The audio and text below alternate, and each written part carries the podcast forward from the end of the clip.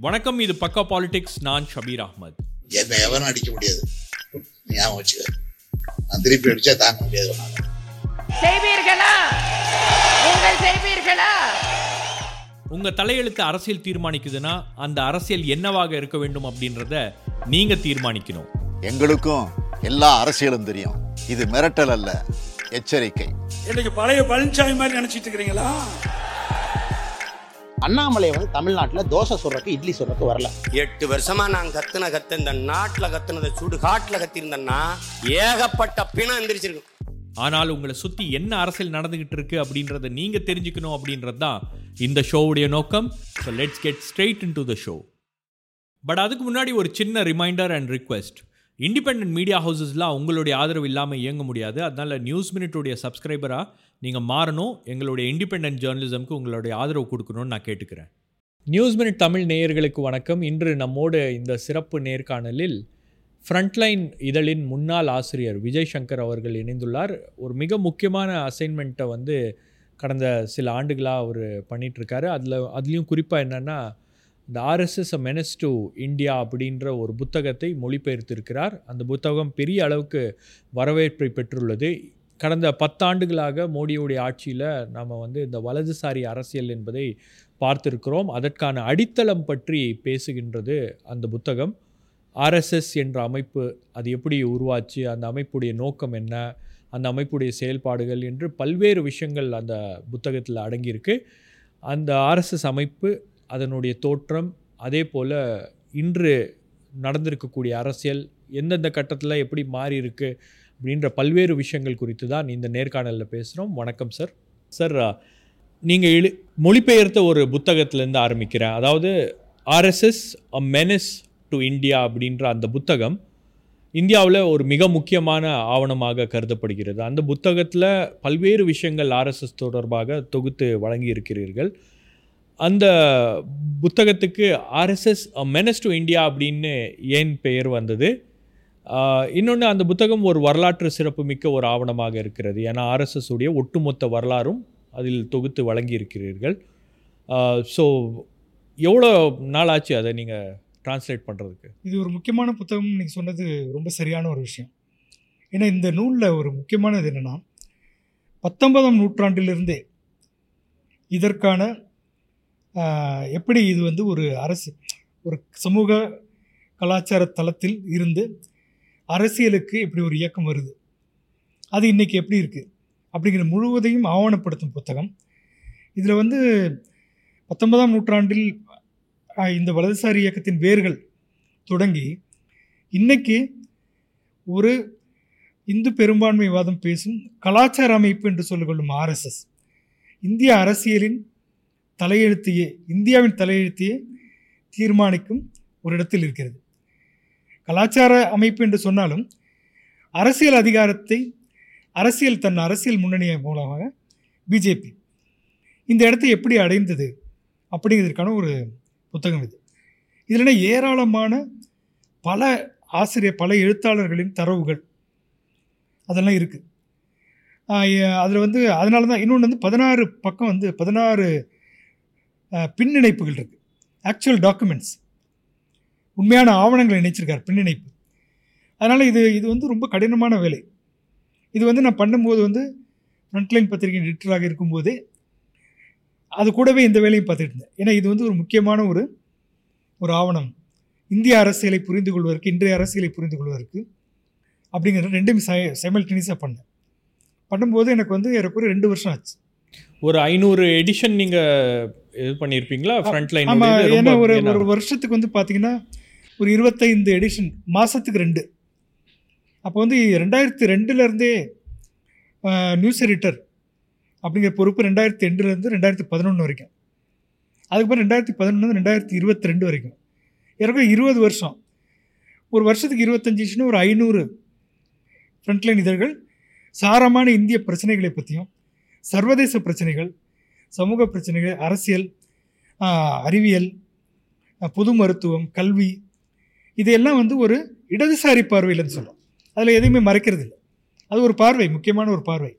ஒரு critical look at the world நீங்கள் இந்த உலகத்தையும் இந்த நாட்டையும் இதில் இருக்கும் அரசியலையும் கலாச்சாரத்தையும் சமூகத்தையும் விமர்சனபூர்வமாக எப்படி பார்ப்பது என்பதற்கான ஒரு வேலை தான் நான் பார்த்துட்டு இருந்தேன்.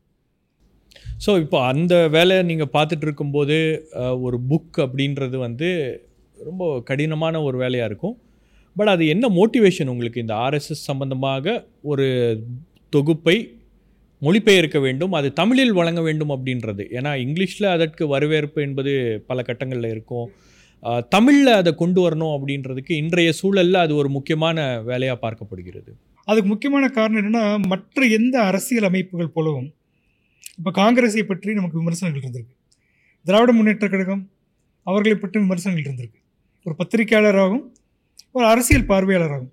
இடதுசாரி இயக்கத்தை பற்றியும் விமர்சனங்கள் இருக்குது ஆனால் அவர்களுக்கெல்லாம் இல்லாத ஒரு தன்மை இந்த ஆர்எஸ்எஸ்க்கு இருக்கிற தன்மை என்னென்னா இந்தியாவின் அடிப்படை இந்த கான்ஸ்டிடியூஷன் ஆஃப் இந்தியா அது வந்து எப்படி உருவாச்சுன்னா இந்த மக்களின் விடுதலை போராட்டத்தில் அவர்கள் என்னென்ன விரும்பினார்கள் என்ன மாதிரி ஒரு நாடு வேண்டும் அந்த விருப்பங்களை எல்லாம் அவர்களுடைய ஆஸ்பிரேஷன்ஸ் இதையெல்லாம் ரிஃப்ளெக்ட் பண்ணுற ஒரு ஆவணம் தான் அது. இதுக்கு பின்னாடி பெரிய வரலாறு இருக்குது பொருளாதாரம் இருக்குது இந்த அடிப்படையை முத் மொத்தமாக மாற்றியமைக்கும் ஒரு திட்டத்தோடு ஒரு அமைப்பு இருப்பது வந்து மற்ற அமைப்புகளை எல்லாத்தையும் ஆடு களத்தையே மாற்றுறாங்க விதிகளை மாற்றுறாங்க ஒரு ஆடு களம் இருக்குது பல அரசியல் கட்சிகளும் மோதுறது அதுதான் ஜனநாயகம்.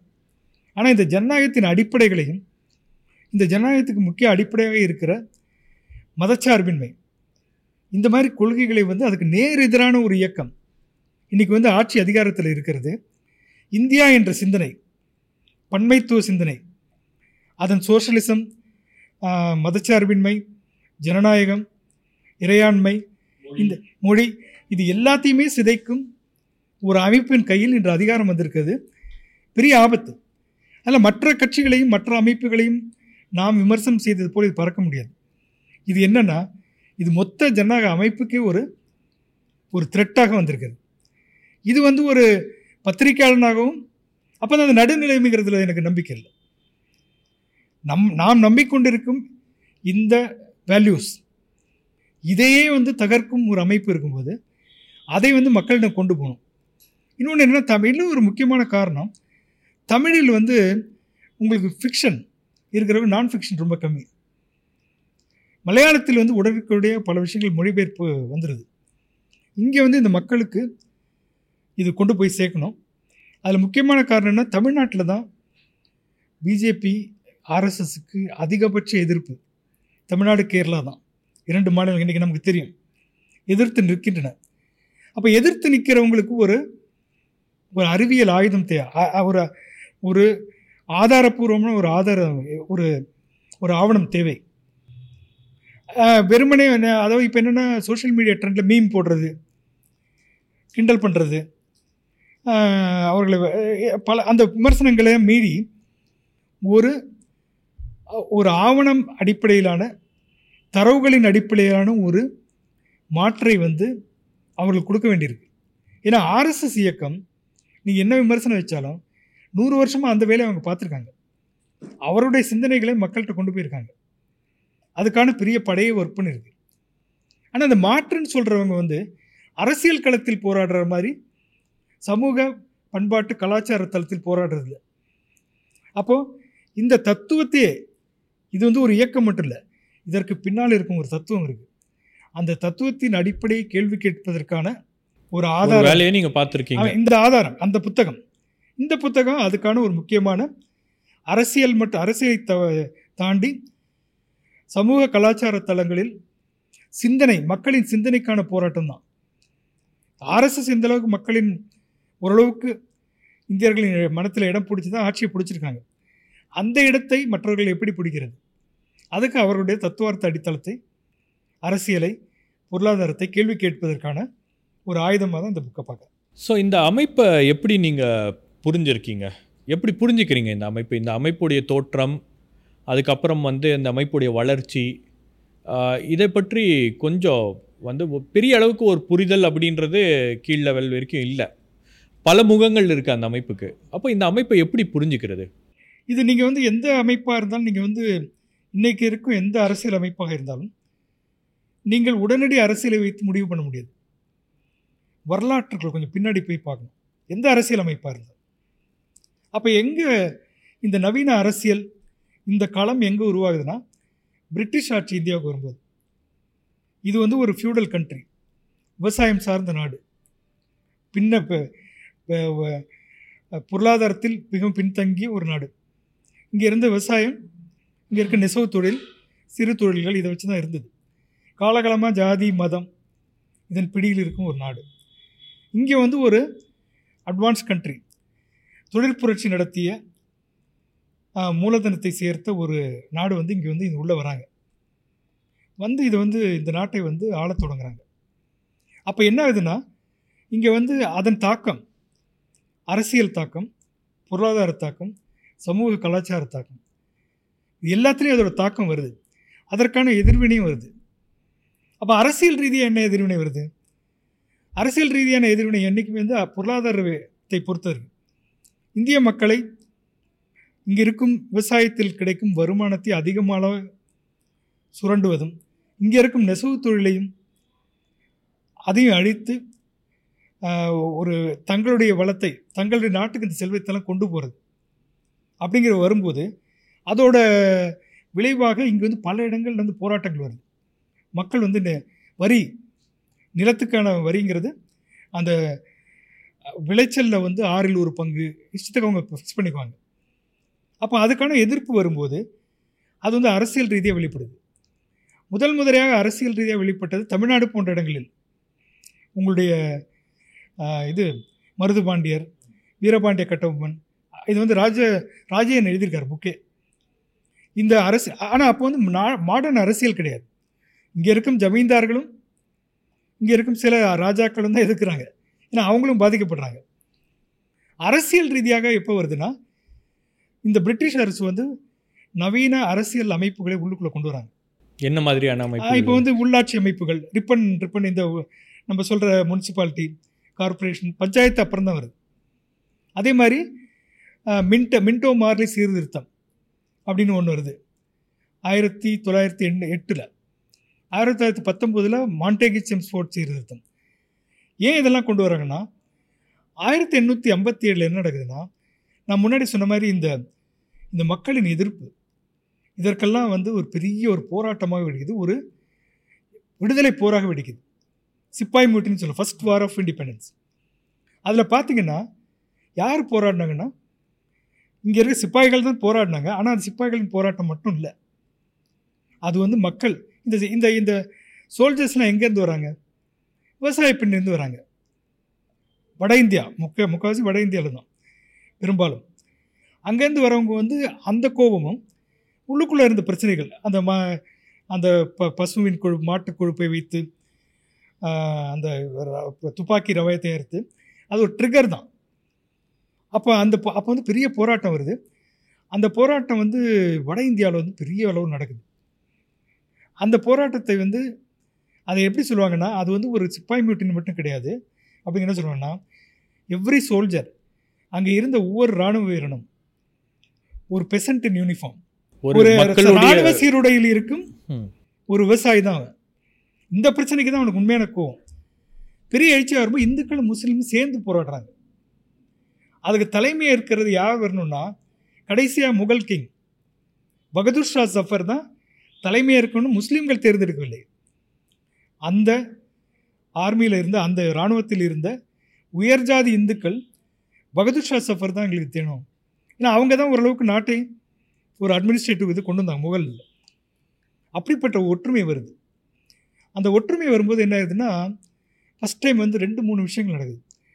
இந்த ஒற்றுமை வந்து நீடிக்கக்கூடாது. இந்த ஒற்றுமையை பற்றி எழுதுன சாவர்கர் ரொம்ப ஃபேமஸ் புக் அது.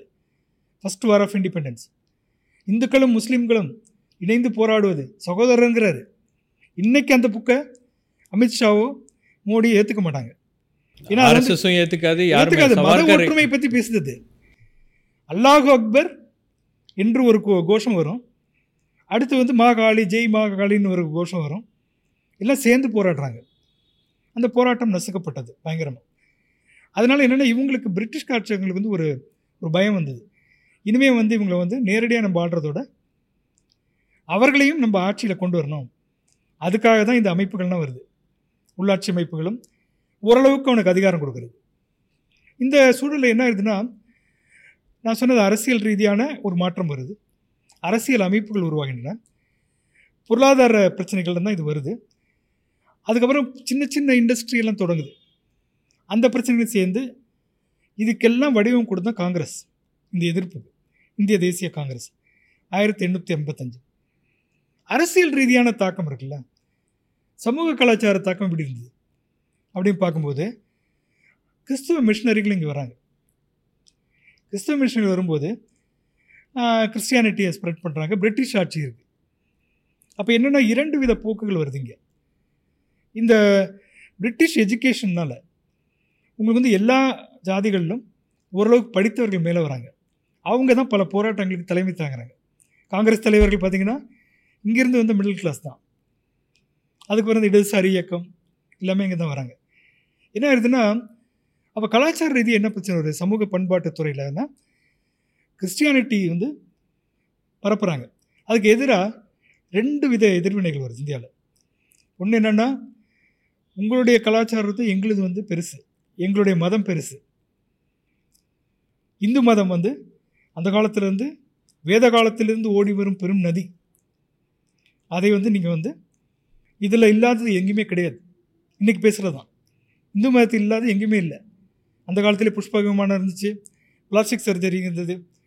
அப்படிங்கிற ஒரு எதிர்வினையினால் இந்த மதத்தை ரிவைவலிசம் மறுபடியும் அந்த மதத்தை மீட்டெடுக்க வேண்டும் அப்படின்னு வரும்போது இந்து மத பெருமைகள்.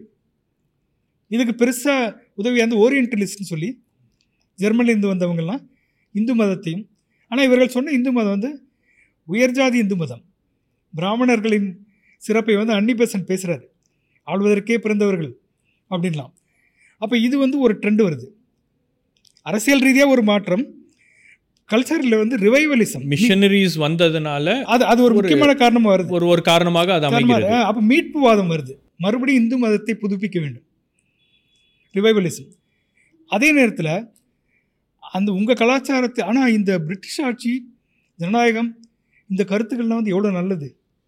நம்ம சமூகம் ஏன் இப்படி இருக்குது ஜாதியும் மதமும் அதெல்லாம் மீறி அவங்க போயிட்டாங்க. அவ இதை வந்து சீர்திருத்த வேண்டும். ரிஃபார்ம்னு ஒன்று வருது. இந்த ரெண்டு ட்ரெண்டு தான் இந்திய அரசியலுக்கு கல்ச்சரல் பாலிட்டிக்ஸ் அதுக்கு இது ரெண்டு ட்ரெண்டு தான் முக்கியம். இந்த மோதல்கள்ல தான் இது எல்லாமே வருது. அப்போது இந்து மதத்துக்குள்ளே கூட சில பேர் தயானந்த சரஸ்வதி போன்றவர்கள் என்ன பண்ணுறாங்கன்னா நம்ம மதத்துலேயும் பிரச்சனை இருக்குது ஒத்துக்கிறாங்க. உள்ளுக்குள்ளே இருக்க இந்த சாமியார்களின் பிரச்சனை. இந்த பல பேர் மதத்தை விட்டு போகிறாங்க கர்வாப்சி சுத்தி சுத்திகரிக்கிறது. அவங்கெல்லாம் வந்து பொலிட்டிக்கல் மோட்டிவ் இல்லை. தயானந்த சரஸ்வதிக்கெல்லாம். கலாச்சார ரீதியாக இந்தியாவை மீண்டும் உருவாக்கணும். இந்த ரெண்டு ட்ரெண்டு தான் பின்னாடி வந்து பெரிய பொலிட்டிக்கலாக கல்ச்சரலாக வருது. இந்த ரிவைவலிசத்தின் ஒரு உச்சக்கட்ட வடிவமாக தான் அரசியல்லையும் மதம் வருது. இந்த ட்ரெண்டு அதற்கு மிக முக்கியமான காரணம் வந்து ஹிந்து மகாசபா. இந்து மகாசபா அப்புறம் தான் வருது. இந்த அமைப்புகள் தோன்றும் போது காங்கிரஸ் என்ற ஒரு அமைப்பு வருது. மொத்தமாக ஒரு நாலு மெயின் ஸ்ட்ரீம் பார்க்க வேண்டியிருக்கு. இந்த ப்ராசஸில் வந்தது. ஒன்று காங்கிரஸ். இந்தியர்களையெல்லாம் சேர்த்து பிரிட்டிஷ் ஆட்சிக்கு எதிரான ஒரு போராட்டம். அதில் வந்து மத ஜாதி மதம் அதெல்லாம் வேண்டாம். எல்லாரும் ஒருங்கிணைந்த ஒருங்கிணைந்த ஆங்கிலேயர்களுக்கு ஆங்கிலேய எதிரான போராட்டம். இடதுசாரி இயக்கம்னா ஆயிரத்தி தொள்ளாயிரத்தி பதினேழு பதினாறு பதினேழில் வந்து ரஷ்ய புரட்சி. அதுக்கு பிறகு மார்க்சிய தத்துவம் இடதுசாரி தத்துவம் புரட்சி வர்க்கங்களை திரட்ட வேண்டும் அப்படிங்கிற இடதுசாரி தத்துவம் ஆயிரத்தி தொள்ளாயிரத்தி பதினேழு இருபதில் ஃபஸ்ட்டு கம்யூனிஸ்ட் பார்ட்டி ஃபார்ம் பண்ணுறாங்க தாஷ்கண்டில். இது ஒன்று இது வந்து தொழிலாளிகள் விவசாயிகள் விவசாய தொழிலாளிகள் தொழிலாளி வர்க்கம் சின்னது. இதெல்லாம் திரட்டணும். உண்மையான விடுதலை என்பது விவசாயிகளும் தொழிலாளர்களும் விடுதலை தான். காங்கிரஸ் அப்படி பார்க்கல. காங்கிரஸ் வந்து முதலாளிகளுக்கு சேர்த்து விடுதலைன்னு சொல்கிறாங்க அதுதான் லெஃப்ட்டுக்கும் காங்கிரஸுக்கும். இன்னொரு ஸ்ட்ரீம் வருது. ஆயிரத்தி தொள்ளாயிரத்தி பதினாறில் நான் பிராமின் மேனிஃபெஸ்டோ. இது யாருன்னா? வெளியிடுறாங்க. இது யாருன்னா? பிராமணர் இல்லாத தலைவர்கள். பிராமணர் அல்லாத உயர் ஜாதி. அங்கேருந்து வர புது கிளாஸ் வருதுல்ல வர்க்கம். அதன் தலைவர்கள்லாம் சேர்ந்து இவங்க மூணு பர்சன்ட் தான் இருக்காங்க பிராமின்ஸ். நம்ம தொண்ணூற்றேழு சதவீதம் இருக்கோம். எங்களுக்கு இடம் வேணும். சமூக நீதி. கரெக்டாக ஒரு டிரவிடியன் கான்செப்ட் டிரவிடியன் கான்செப்ட் வருது. டிரவிடியன் கான்செப்ட் வர அதே நேரத்தில் சான்ஸ்கிரிட்டுக்கு எதிரான தனித்தமிழ் இயக்கம் வருது. இது வந்து ஒன்றா பார்க்கலாம். சமூக நீதி மொழி உரிமை மொழி மேலாண்மை. மூணு. இவங்க எல்லாருமே வந்து விடுதலை. ஓரளவுக்கு எல்லாருமே வந்து மக்களுக்கான விடுதலை. சமூக விடுதலை பொருளாதார விடுதலைன்னு பார்க்குறாங்க. இந்த காலகட்டத்தில் தான் ஆயிரத்தி தொள்ளாயிரத்தி பதினைந்தில் இந்து மகாசபா வருது. அவர்கள் யாரோட விடுதலைன்னா இந்துக்களின் விடுதலைங்கிறான். யார் இந்துக்கள் அடிமைப்படுத்தி வச்சுருந்தாங்க? இந்த தொழிலாளிகளும் விவசாயிகளும் பிற்படுத்தப்பட்டோரும் தலித்தரும் அப்போ தலித்துங்கிற பேர் இல்லை தாழ்த்தப்பட்டோரும் இவர்களெல்லாம் இந்துக்கள் தானே? இவர்களுக்கான விடுதலையும் எல்லாரும் பேசுகிறாங்க ஆனால் இதில் இந்துக்களை மட்டும் தனியாக பிரித்து ஒரு விடுதலை. ஒரு புது கான்செப்டை அவங்க உருவாக்குறாங்க. அதுக்கு பின்னாடி ஒரு பேக்ரவுண்ட் இருக்கு. ஆமா. அந்த ரிவைவலிசம் அதுலேருந்து வருது. இந்து பெருமையை மீட்பது இந்துக்களை ஒன்றுபடுத்துவது. ஆனால் இந்து மகாசபா ஆயிரத்தி தொள்ளாயிரத்தி பதினஞ்சு எல்லாம் ஒரே டைமில் வரும். ஆயிரத்தி தொள்ளாயிரத்தி பதினாறில் நான் பிராமின் மூமெண்ட்டு இருபதில் இடதுசாரி இயக்கம். அதுக்கு அடுத்தது வந்து திராவிட இயக்கம் தனித்தமிழ் இயக்கம் அதில் வந்துடும் இருபத்தஞ்சில் பதினைந்து ஆயிரத்தி தொள்ளாயிரத்தி பதினைந்தில் இவங்க வராங்க இந்து மகாசபா. இந்து மகாசபா வரும் வந்து கொஞ்ச நாள்லேயே வந்து அந்த இந்து மகாசபா வந்து என்ன ஆயிடுதுன்னா இது பெரும்பான்மையான இந்துக்களுக்கான உரிமைகளை மீட்டெடுப்பது தான் இந்து ராஜ் இந்துக்கள் தான் ஆள வேண்டும். ஆனால் ஆர்எஸ்எஸ்ங்கிறது இந்த தலைவர்களில் அஞ்சு பேர் தான் ஆர்எஸ்எஸ்ஸை ஆயிரத்தி தொள்ளாயிரத்தி இருபத்தஞ்சில் உருவாக்குறாங்க. விஜயதசமி என்று ஹே- கேபி ஹெட்கேவார் வீட்டில் அவங்களுக்கும் இவங்களுக்கும் ஒரு டிஃப்ரென்ஸ் இருக்குது இந்துக்கள் ஆளுவதில்லை இந்த நாடு இந்துக்களுக்கு மட்டும் சொந்தம். ஸோ அதுலேயே ஒரு முரண்பாடு. முரண்பாடு இல்லை. அதை அடுத்த கட்டத்துக்கு கொண்டு போகிறாங்க இந்துக்கள் ஆளுவது மட்டும் இல்லை இந்துக்களுக்கான நாடு இது. பன்மதி கான்செப்டுமாங்க இது எங்களுடைய நாடு. இந்துக்களுக்கு மட்டுமே சொந்தமானது. அப்போ இதில் எதை மறுக்கிறாங்கன்னா இங்கு காலகாலமாக பல தலைமுறைகளாக வந்து குடியேறி இருந்த முஸ்லீம்கள் கிறிஸ்துவர்கள் ஒரு கலவையான கலப்பு கலாச்சாரம் உருவாயிருச்சுங்க.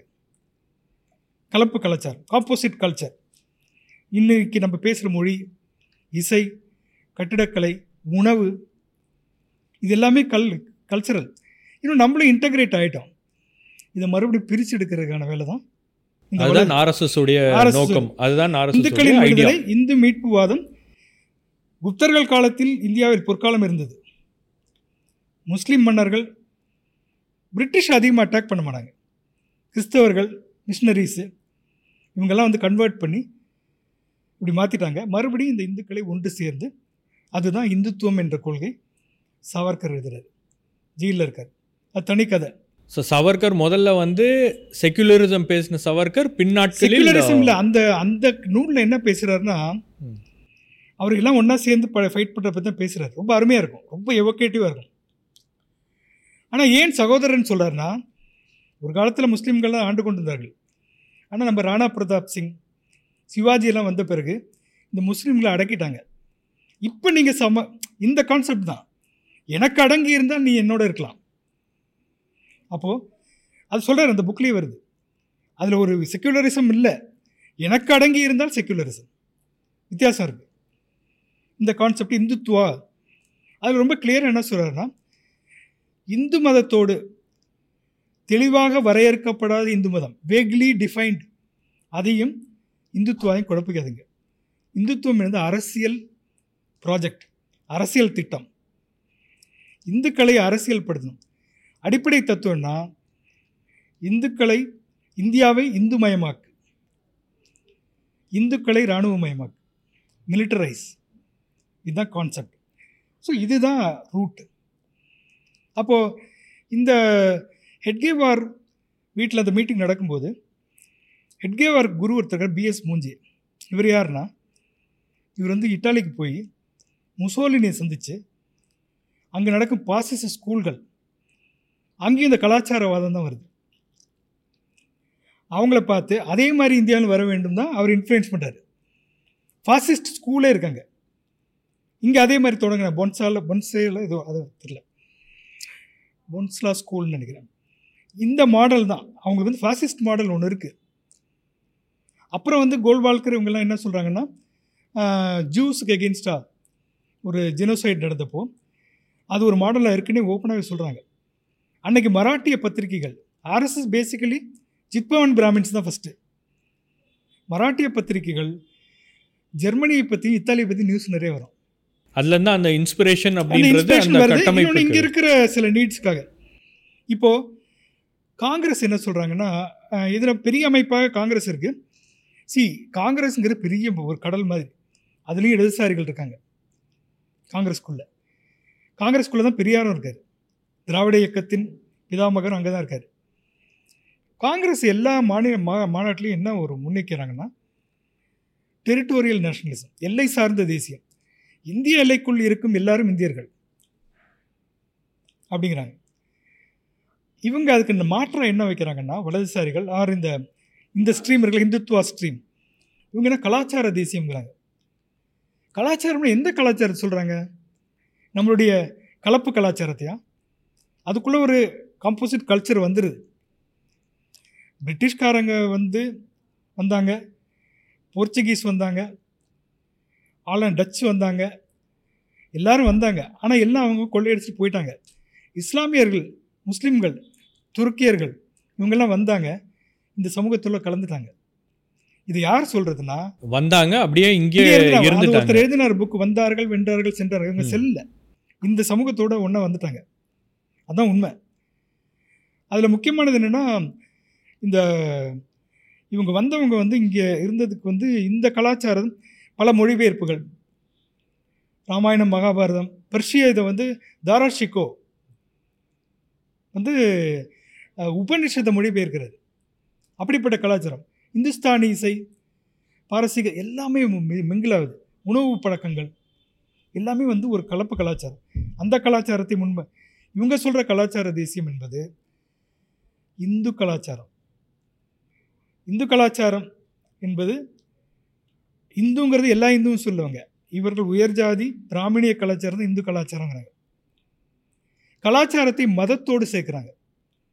மதம் என்பது கலாச்சாரத்தோட ஒரு கூறு தான் மதமே கலாச்சாரமாக மதத்தை கலாச்சாரத்தோட சேர்க்கறாங்க கலாச்சாரத்தை அரசியலோட சேர்த்து சேர்க்குறாங்க. இதுதான் பொலிட்டிசைசேஷன் ஆஃப் கல்ச்சர் எல்லாமே பொலிட்டிஷியன் எந்த culture Hindutva upper caste Brahminical Vedic அந்த கல்ச்சரை தான் இவங்க வந்து கலாச்சாரம் முன்னேற்றுறாங்க அப்போ இதுக்கு இதை எப்படி திரட்டுறது உங்களை அப்போ வந்து முஸ்லீம்கள் எதிரிகள்.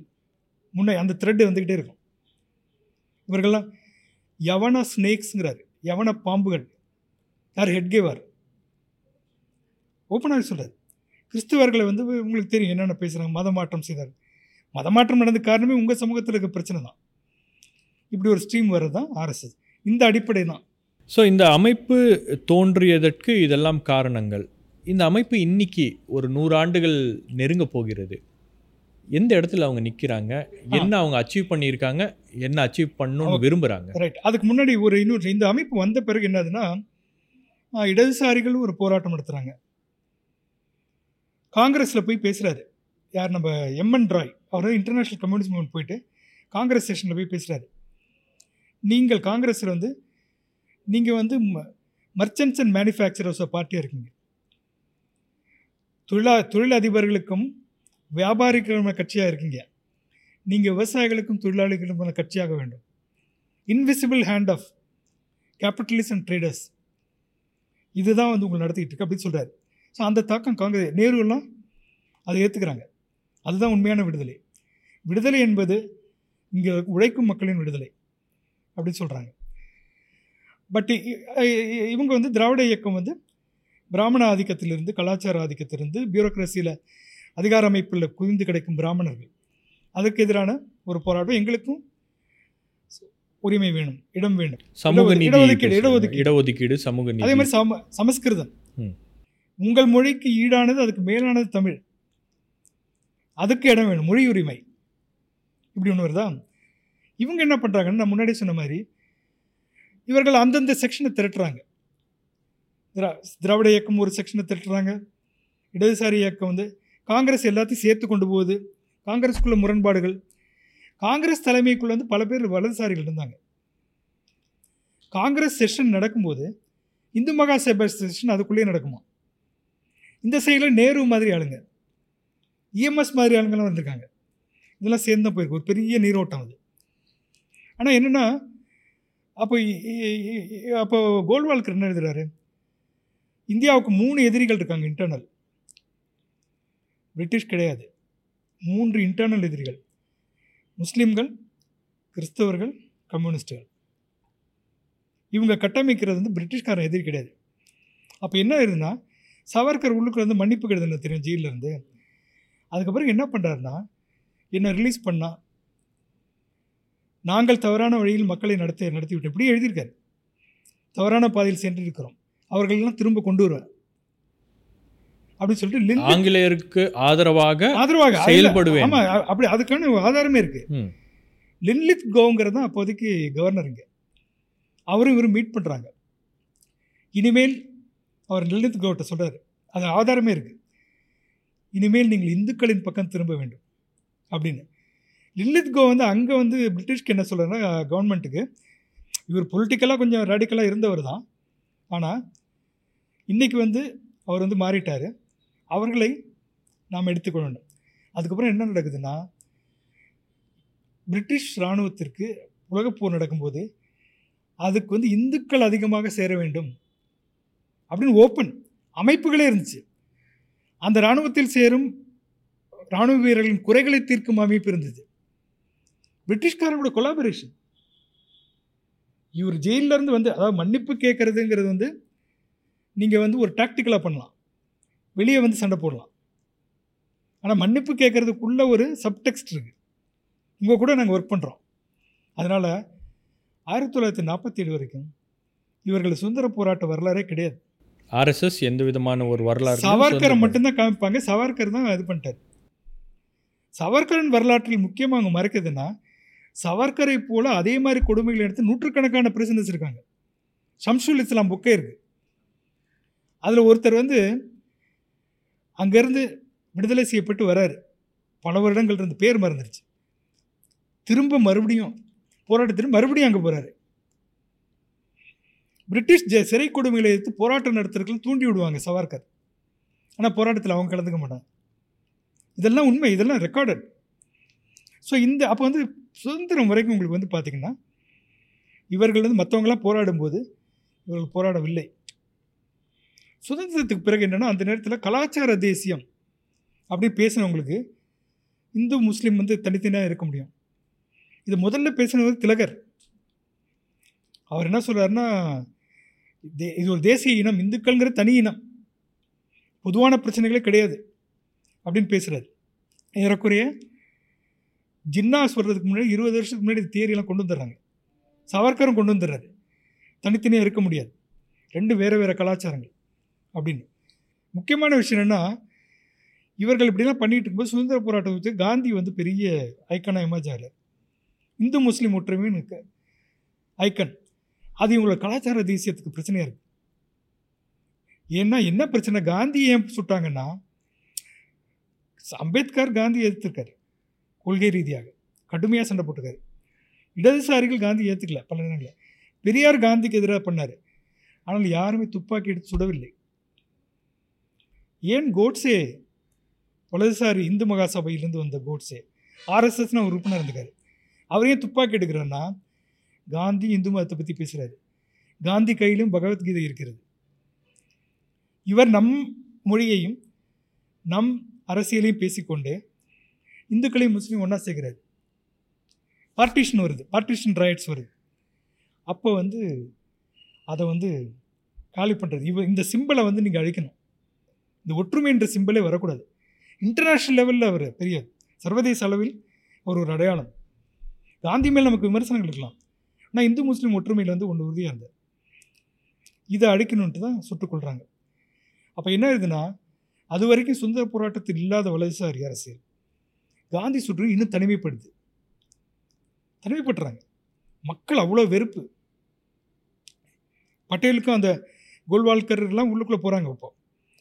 அந்த நடந்த கடித போக்குவரத்தெல்லாம் இருக்குது இந்த புத்தகத்தில்.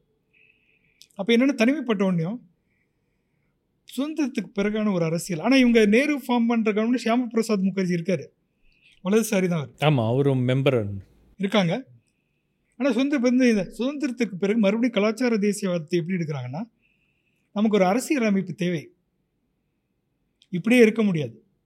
அப்படின்னு சொன்னால் ஜனசங்கம் ஸ்டார்ட் பண்ணுறாங்க ஆயிரத்தி தொள்ளாயிரத்தி ஐம்பத்தொன்னில். அவங்க எடுக்கிற பிரச்சனைகள்லாம் பார்த்தீங்கன்னா காஷ்மீர். ஏன்னா நாட்டு பிரிவினைக்கு பிறகு காஷ்மீர்லேருந்து ஒரு அட்டாக் வருது.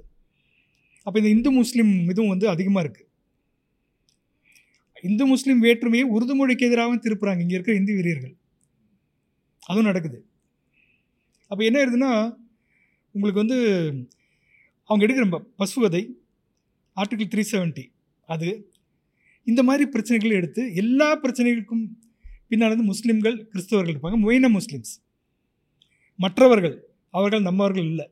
ஸோ அந்த அந்த அந்த நரேட்டிவை செட் பண்ணுறாங்க அவங்க. செட் பண்ணுறதுக்கு முன்னாடி இந்த கலாச்சார தேசிய பற்றி முக்கியமான ஒரு விஷயம் என்னென்னா அவங்க என்ன சொல்கிறாங்கன்னா இங்கே இருக்கும் முஸ்லீம்கள் கிறிஸ்தவர்கள் எல்லாருமே இந்தியாவில் பிறந்தவர்கள். அவர்களின் ஃபாதர்லேண்ட் தந்தை நாடு இதுதான். ஆனால் ஆன்மீக ரீதியாக அவர்கள் புண்ணிய பூமி எங்கேயோ இருக்குது. மெக்காவும் ரோமும். அவர்கள் இங்கே அவங்க வழிமாட்டு முறையெல்லாம் இது வந்து பல இடங்கள் டாக்குமெண்ட்டில் வரும். அவர்கள் பேச்சுக்களில் வரும். அவர்கள் இங்கே இருக்கலாம். ஆனால் இந்து மதத்தை ஏற்றுக்கொள்ள வேண்டும்.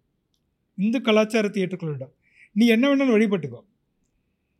செகண்ட் கிளாஸ் சிட்டிசனாக இருக்கலாம். இன்னொரு முக்கியமான விஷயம் உலகம் முழுதும் ஏற்றுக்கொள்ளப்பட்ட ஒரு கான்செப்ட் இருக்குது சிறுபான்மையினருங்கிறது. யுனைடெட் நேஷன்ஸ் கன்வென்ஷன் இருக்குது பல உலக அமைப்புகள் வந்து சிறுபான்மையினர் சிறுபான்மை இடத்துக்கிட மாறுபடும். காஷ்மீரில் இந்துக்கள் சிறுபான்மையினர். கர்நாடகா போனால் தமிழ் சிறுபான்மையினர் மொழி சிறுபான்மையினர். ஆனால் இவர் சிறுபான்மைன்ற கான்செப்டை மதத்துக்கு மட்டும் ஏற்றுக்க மாட்டாங்க. அந்த அந்த ஆன்டி முஸ்லீமை வச்சு தான் அவங்க வந்து மொபிலைசேஷன் எல்லாமே நடக்குது. அப்போ என்னென்னா ஐம்பத்தி ஒன்றுக்கு பிறகு அந்த அரசியலமைப்பு வந்தாலும் அந்த அமைப்பில் இருந்தவர்களுக்கு ஆர்எஸ்எஸ் கண்ட்ரோல் இருக்கக்கூடாது. அப்படின்னு மௌலி சந்திர சர்மான்னு ஒருத்தர் தான். அவர் ஆர்எஸ்எஸ் வந்து கண்ட்ரோல் பண்ணக்கூடாது. நம்ம ஒரு தனியான ஒரு ஒரு கன்சர்வேட்டிவ் பழமைவாத கட்சியாக இருக்கணும் அப்படின்னு. அவரை வந்து வெளியே அனுப்பிச்சிடுறாங்க ரிசைன் பண்ணிடுறாங்க. ஆர்எஸ்எஸ் தலைவர். ஸோ ஆர்எஸ்எஸ் கேப்சர் பண்ணுறாங்க அதை. ஆர்எஸ்எஸ் தான் அரசியல் ரீதியாக இருந்தாலும் அதற்கு மூளையாக ஆர்எஸ்எஸ் தான் இருக்கு. அவங்களுக்கு அவங்களுக்கு அவங்களுக்கு வந்து அரசியல் ரீதியாக அரசியல் அமைப்பை கண்ட்ரோல் பண்ணுங்கிறதுக்கு எதிர்ப்பு உள்ள வருது. பால்ராஜ் மதோக்குன்னு ஒருத்தர் அவர் எதுக்குறாரு? அவரையும் சைட்லைன் பண்ணிடுறாங்க. இப்படி தான் இந்த ஒரு அரசியல் அமைப்பை மெதுவாக கவர் பண்ணுறவங்க என்ன ஆகுதுன்னா இந்த காலகட்டத்தில் போஸ்ட் இண்டிபெண்டன்ஸ் என்ன நடக்குதுன்னா இப்போ தான் ரொம்ப முக்கியமான கட்டம். போஸ்ட் இண்டிபெண்டன்ஸ் இந்திரா இது நேரு. நேரு இருந்த வரைக்கும் இவங்களாம் ஒன்றும் பண்ண அவர் வந்து ரொம்ப ரொம்ப கடுமையாகவே வலதுசாரி தத்துவத்தை தடுத்து நிறுத்துறாரு. நேருவின் மறைவு காங்கிரஸ் வீழ்ச்சி தொடங்குது. இந்திரா காந்தி வராங்க. அந்த வீழ்ச்சி தொடருது. தேர்தலில் வெற்றி பெற்றா கூட. அப்போ பிரச்சனைகள் அதிகமாக எமர்ஜென்சி டிக்ளேர் பண்ணுறாங்க அப்போ ஒரு யூனிட்டி வருது. ஜெயபிரகாஷ் நாராயண் எல்லாத்தையும் இணைக்கிறார். சோஷலிஸ்ட் கட்சி. இந்திரா இந்திரா காந்தியை எதிர்ப்பவர்கள் எமர்ஜென்சியை எதிர்ப்பவர்கள் காங்கிரஸை எல்லாமே எதிர்ப்பவர்கள் ஒரே ஒரு- அணியில ஜெயபிரகாஷ் நாராயண் அதில் வந்து ஆர்எஸ்எஸ் ஜனசங்கத்தையும் சேர்த்துக்கிறாங்க. உள்ளுக்குள்ளே எப்பவுமே ஒட்டல. ஜனசங்கத்துக்கும் மற்றவங்களுக்கும் பிரச்சனை இருந்துக்கிட்டே இருக்கு. இதுதான் போஸ்ட் எமர்ஜென்சி இந்திரா காந்தி தோத்த பிறகு ஜனசங்கத்துக்குள்ள என்ன பிரச்சனை வந்தால் பதவி சண்டைன்னு சொல்லுவாங்க. ஜனதா ஆட்சி ஏன் விழுந்தது? பதவி பதவி சண்டைன்னு ஒன்று இருந்திருக்கு. ஆனால் அதுக்கு பின்னாடி முக்கியமான ஒரு பிரச்சனை உள்ளுக்குள்ள முரண்பாடு என்னென்னா ஆர்எஸ்எஸ்ஸில் நீங்கள் தொடரக்கூடாது. டபுள் மெம்பர்ஷிப் வைக்கக்கூடாது. ட்வின் மெம்பர்ஷிப் அதுக்கு சொல்லுவாங்க டுவல் மெம்பர்ஷிப் டுவெல் மெம்பர்ஷிப் அதுக்கு எதுக்குறாங்க? அந்த பிரச்சனையில் தான் வந்து தனியாக வந்து ஒரு கட்சியாக வராங்க வெளியே. புதுசாக பாரதிய ஜனதா கட்சி. அப்படின்னு சொல்கிறாங்க ஸோ அந்த ஜேபி மூமெண்ட் அது அந்த ஜேபி மூமெண்ட் JP வந்து ஒரு லெஜிட்டிமசி கூட அந்த அரசியலில் ஓரங்கட்டுப்பட்ட ஜனசங்கத்துக்கு இந்த இந்திரா எதிர்ப்பு காங்கிரஸ் எதிர்ப்புங்கிற பிளாட்ஃபார்மில் ஜெயபிரகாஷ் நாராயண் அவங்க அவருடைய முகத்தை வச்சு legit- பிறகு அவர் வந்து அதை வந்து. ரெகுலேட் பண்ணுறாரு. இத்தனைக்கும் எமர்ஜென்சி பீரியட் என்ன நடக்குதுன்னா ஆர்எஸ்எஸ் வந்து எமர்ஜென்சிக்கு எதிராக வந்து தேவர தேவரஸ் நான் உள்ளே போகிறாரு சவார்கர் போலவே அவரும் வந்து பத்து கடிதங்கள் எழுதுறாரு. அவரும் பிடேன் ரெண்டு பேரும். அதுக்கு டேட் வரைஸ் இருக்குது அதுவும் இந்த புக்ல இந்த புக்கில் நான் இருக்கு. பத்து கடிதங்கள் எழுதுறாங்க. என்னன்னா எங்களுக்கெல்லாம் வயசாயிருச்சு. நாங்கள் வந்து உங்கள் கூட ஒத்துழைக்க தயாராக சவர்கரின் அடுத்த கட்டம். ஒத்துழைக்க தயாராக இருக்கிறோம். அதாவது எங்களை எங்களை விடுவித்தால். நாங்கள் வந்து உங்களுக்கு ஆதரவு கொடுக்க இருபது திட்டம்னு ஒன்று இன்ட்ரடியூஸ் பண்ணாங்க எமர்ஜென்சியில் அந்த திட்டத்துக்கு எங்கள் ஆட்கள் பண்ணுவாங்கன்னு Maharashtra government Chavan government SB Chavan. அவர் தான் முதல்வர். அவர் கூட நெகோசியேஷன் இவர் தேவரஸ் வந்து இந்திரா காந்தி ஜெயபிரகாஷ் நாராயண் மீட் பண்ணுறதுக்கான இது இந்திரா காந்தியை வினோபா பா- பாவே. அவருமா தூது விடுறாரு. யார்? எமர்ஜென்சி எடுத்து பெரிய போராட்டம் நடத்தினதை சொல்கிறாங்கல்ல இன்றைக்கி எமர்ஜென்சி பேசுகிறாங்கல்ல காம்ப்ரமைஸ்க்கு ரெடியாக இருந்தாங்க. அதுதான் உண்மை. மற்றவங்களாம் போராடும்போது. திமுக வரைக்கும் போராடி இருக்குது ஆட்சியே இருந்துச்சு. அப்போ என்னென்னா ஆனால் அவங்க ஒத்துக்கல. அப்போ மகாராஷ்டிரா கவர்மெண்ட் வந்து ஒரு ஃபார்ம் கொடுக்குறாங்க ஒரு ப்ரோஃபார்மா நாங்கள் விடுதலை செய்யப்பட்டால் அது இருக்குது அந்த புத்தகத்தில். விடுதலை செய்யப்பட்டால் நாங்கள் இனிமேல் அரசியல் நடவடிக்கையில் ஈடுபட மாட்டோம். இப்படி எழுதி கொடுத்து வந்தவங்க நிறைய பேர் இருக்காங்க. இவர் தான் ஆர்எஸ்எஸ் உறுப்பினர்கள் இருக்காங்க? ஆர்எஸ்எஸ் இயக்கத்தில் இருக்கு.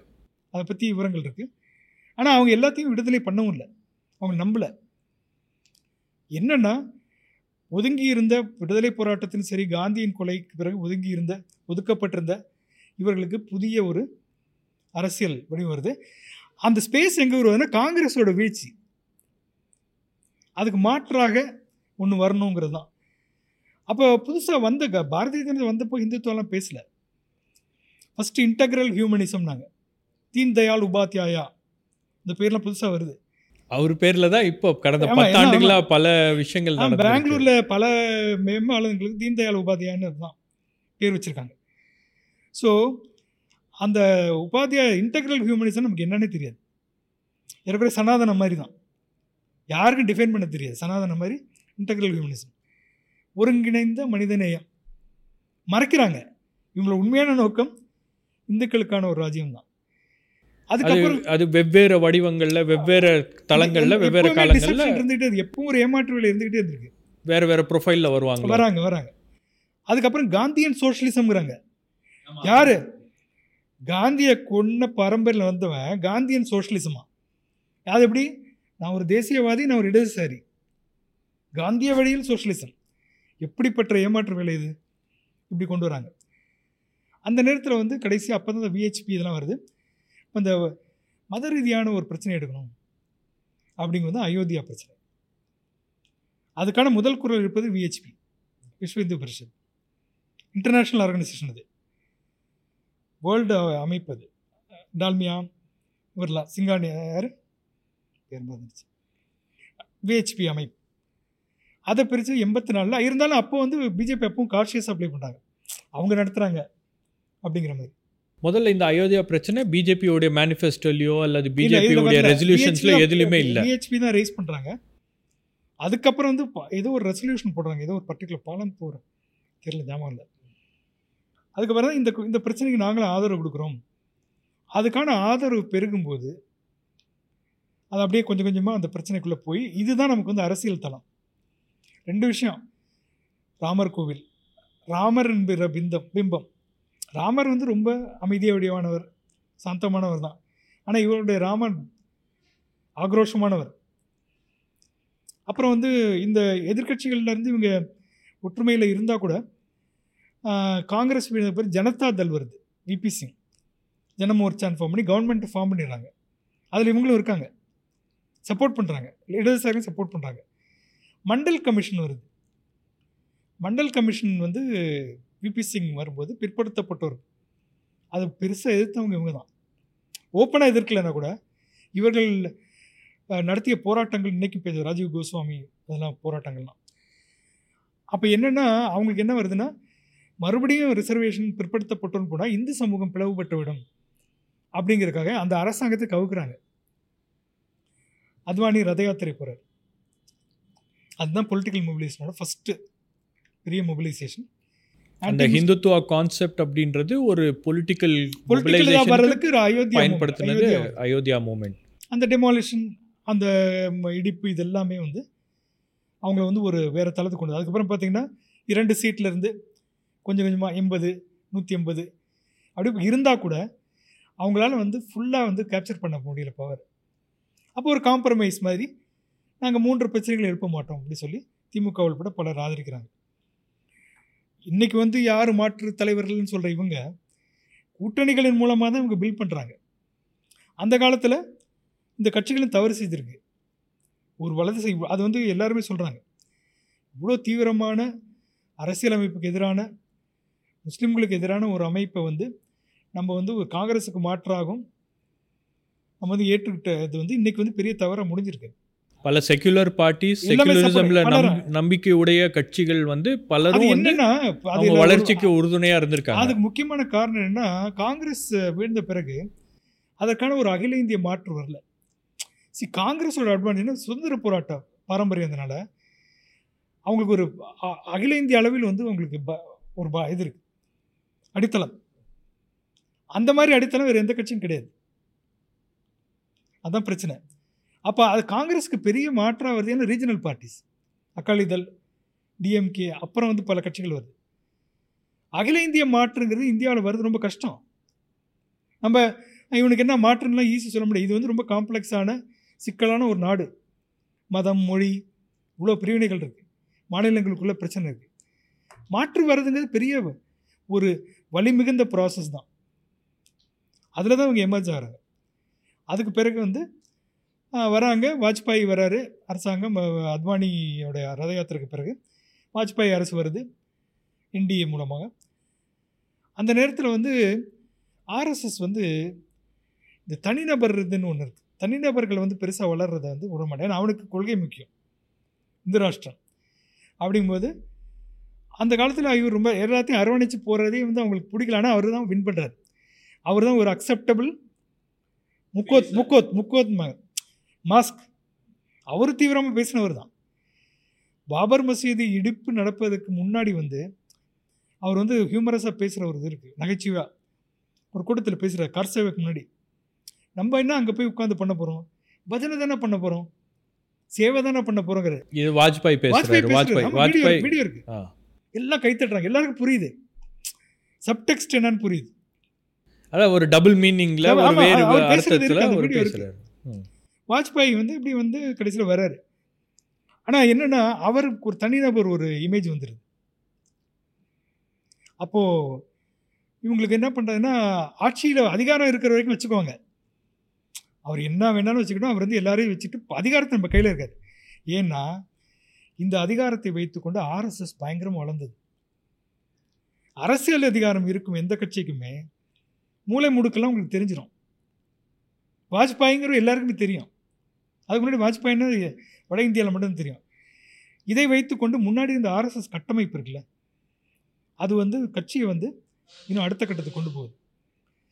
இன்னொன்று வாஜ்பாய் பீரியடில் என்ன நடக்குதுன்னா எல்லா நிறுவனங்களிலும் அரசு நிறுவனங்கள் நீதித்துறை எல்லா இடத்துலையும் வந்து ஆர்எஸ்எஸ் ஊடுருவல் நடக்குது. கலவரம் பண்ணுறதுங்கிறது ஒரு டாக்டிக்ஸ் தான். மக்களை வந்து பிரிக்கிறதுக்கான ஒரு டாக்டிக்ஸ் கன்சாலிடேட் பண்ணுறது மொபைலைஸ் பண்றது இந்து முஸ்லீம். அடையாளத்தை வந்து உங்கள் நண்பனாக இருந்தால் கூட ஒரு முஸ்லீம் கொல்லப்படும் போதோ இந்து கொல்லப்படும் போதோ ஒரு மத கலவரத்தில் நீங்கள் என்ன பண்ணுவீங்க? நீங்கள் நண்பனாக இருந்தால் கூட அவனை முஸ்லீமை பார்க்க தொடங்குறீங்க. இந்து அந்த ஆயிடுச்சு இல்லை? காலகாலமாக அவங்க வச்சிருந்தது. இன்னைக்கு ஒரு கிரைம் நடந்தாலும் அதுல ஒரு அதை நம்ம இன்னைக்கு ரோட்ல ஒரு டிராஃபிக் வந்தாலும் அவங்கள வேறு மாதிரி தான் பார்க்குறாங்க. ரோடு ரோட்டில் ஒரு ஆக்சிடென்ட் நடக்குது ஒரு முஸ்லீம் வந்து வண்டி ஓட்டிட்டு போகும்போது நடந்தால் கூட இவனுங்கள்லாம் இப்படி தான் அப்படிங்கிற பார்வை முன்னாடி இல்லை. நிச்சயமாக கிடையாது. ஆயிரத்தி தொள்ளாயிரத்தி தொண்ணூ- தொண்ணூறுக்கு தொண்ணூற்றி ரெண்டுக்கு பிறகு இந்த அவர்கள் வேறு அப்படிங்கிற பார்வை மெல்ல மெல்ல ஊறுது உள்ள. திட்டமிட்டு வளர்க்குறாங்க. ராமர் கோவிலுக்கு இவனுக்கு என்ன பிரச்சனை? அப்படி வரலாற்றை மாற்றுறாங்க. அந்த பாபர் மசூதி வந்தது. அங்கே வந்து ஒரு இடம் அங்கே தான் இன்னொன்று முக்கியமான விஷயம் வரலாற்றை மாற்றுறது மட்டும் இல்லை. புராணங்களை வந்து வரலாறு ஆக்கிறாங்க ராமர் என்பவர் இருந்தாரா இல்லையான்னு வரலாற்று ஆவணமே கிடையாது. ஜீசஸ் கிரைஸ்டுக்கு இருக்குது நபிக்கு இருக்குது ஆனால் அவர் இருந்தார். அதுவும் அந்த பர்டிகுலர் இடத்துல தான் பிறந்தார். அப்படின்னு சொல்கிறது அவங்களுக்கு தெரியும் பொய்ன்னு. பட் அதுக்கான ஒரு பொட்டன்ஸ் ஒரு சிம்பாலிக் இது இருக்குது ஒரு அடையாளம். அதை சுற்றி மக்கள் திரள்வார்கள். அப்போ என்ன பண்ணுறாங்க ராமர் கோவில் கட்ட போகிறோம் இது எப்படி கொண்டு போகிறாங்கன்னா இந்த திட்டத்தை. ஒவ்வொரு வீட்டிலேருந்து ஒரு செங்கல். எப்படி ரிலிஜன் பாலிடிக்ஸாக வருது பாருங்க. அப்போ என்னென்னா நாடு ஃபுல்லாக சாதாரண மக்கள் இந்துக்கள் எல்லாருமே ராமருக்கு தானே?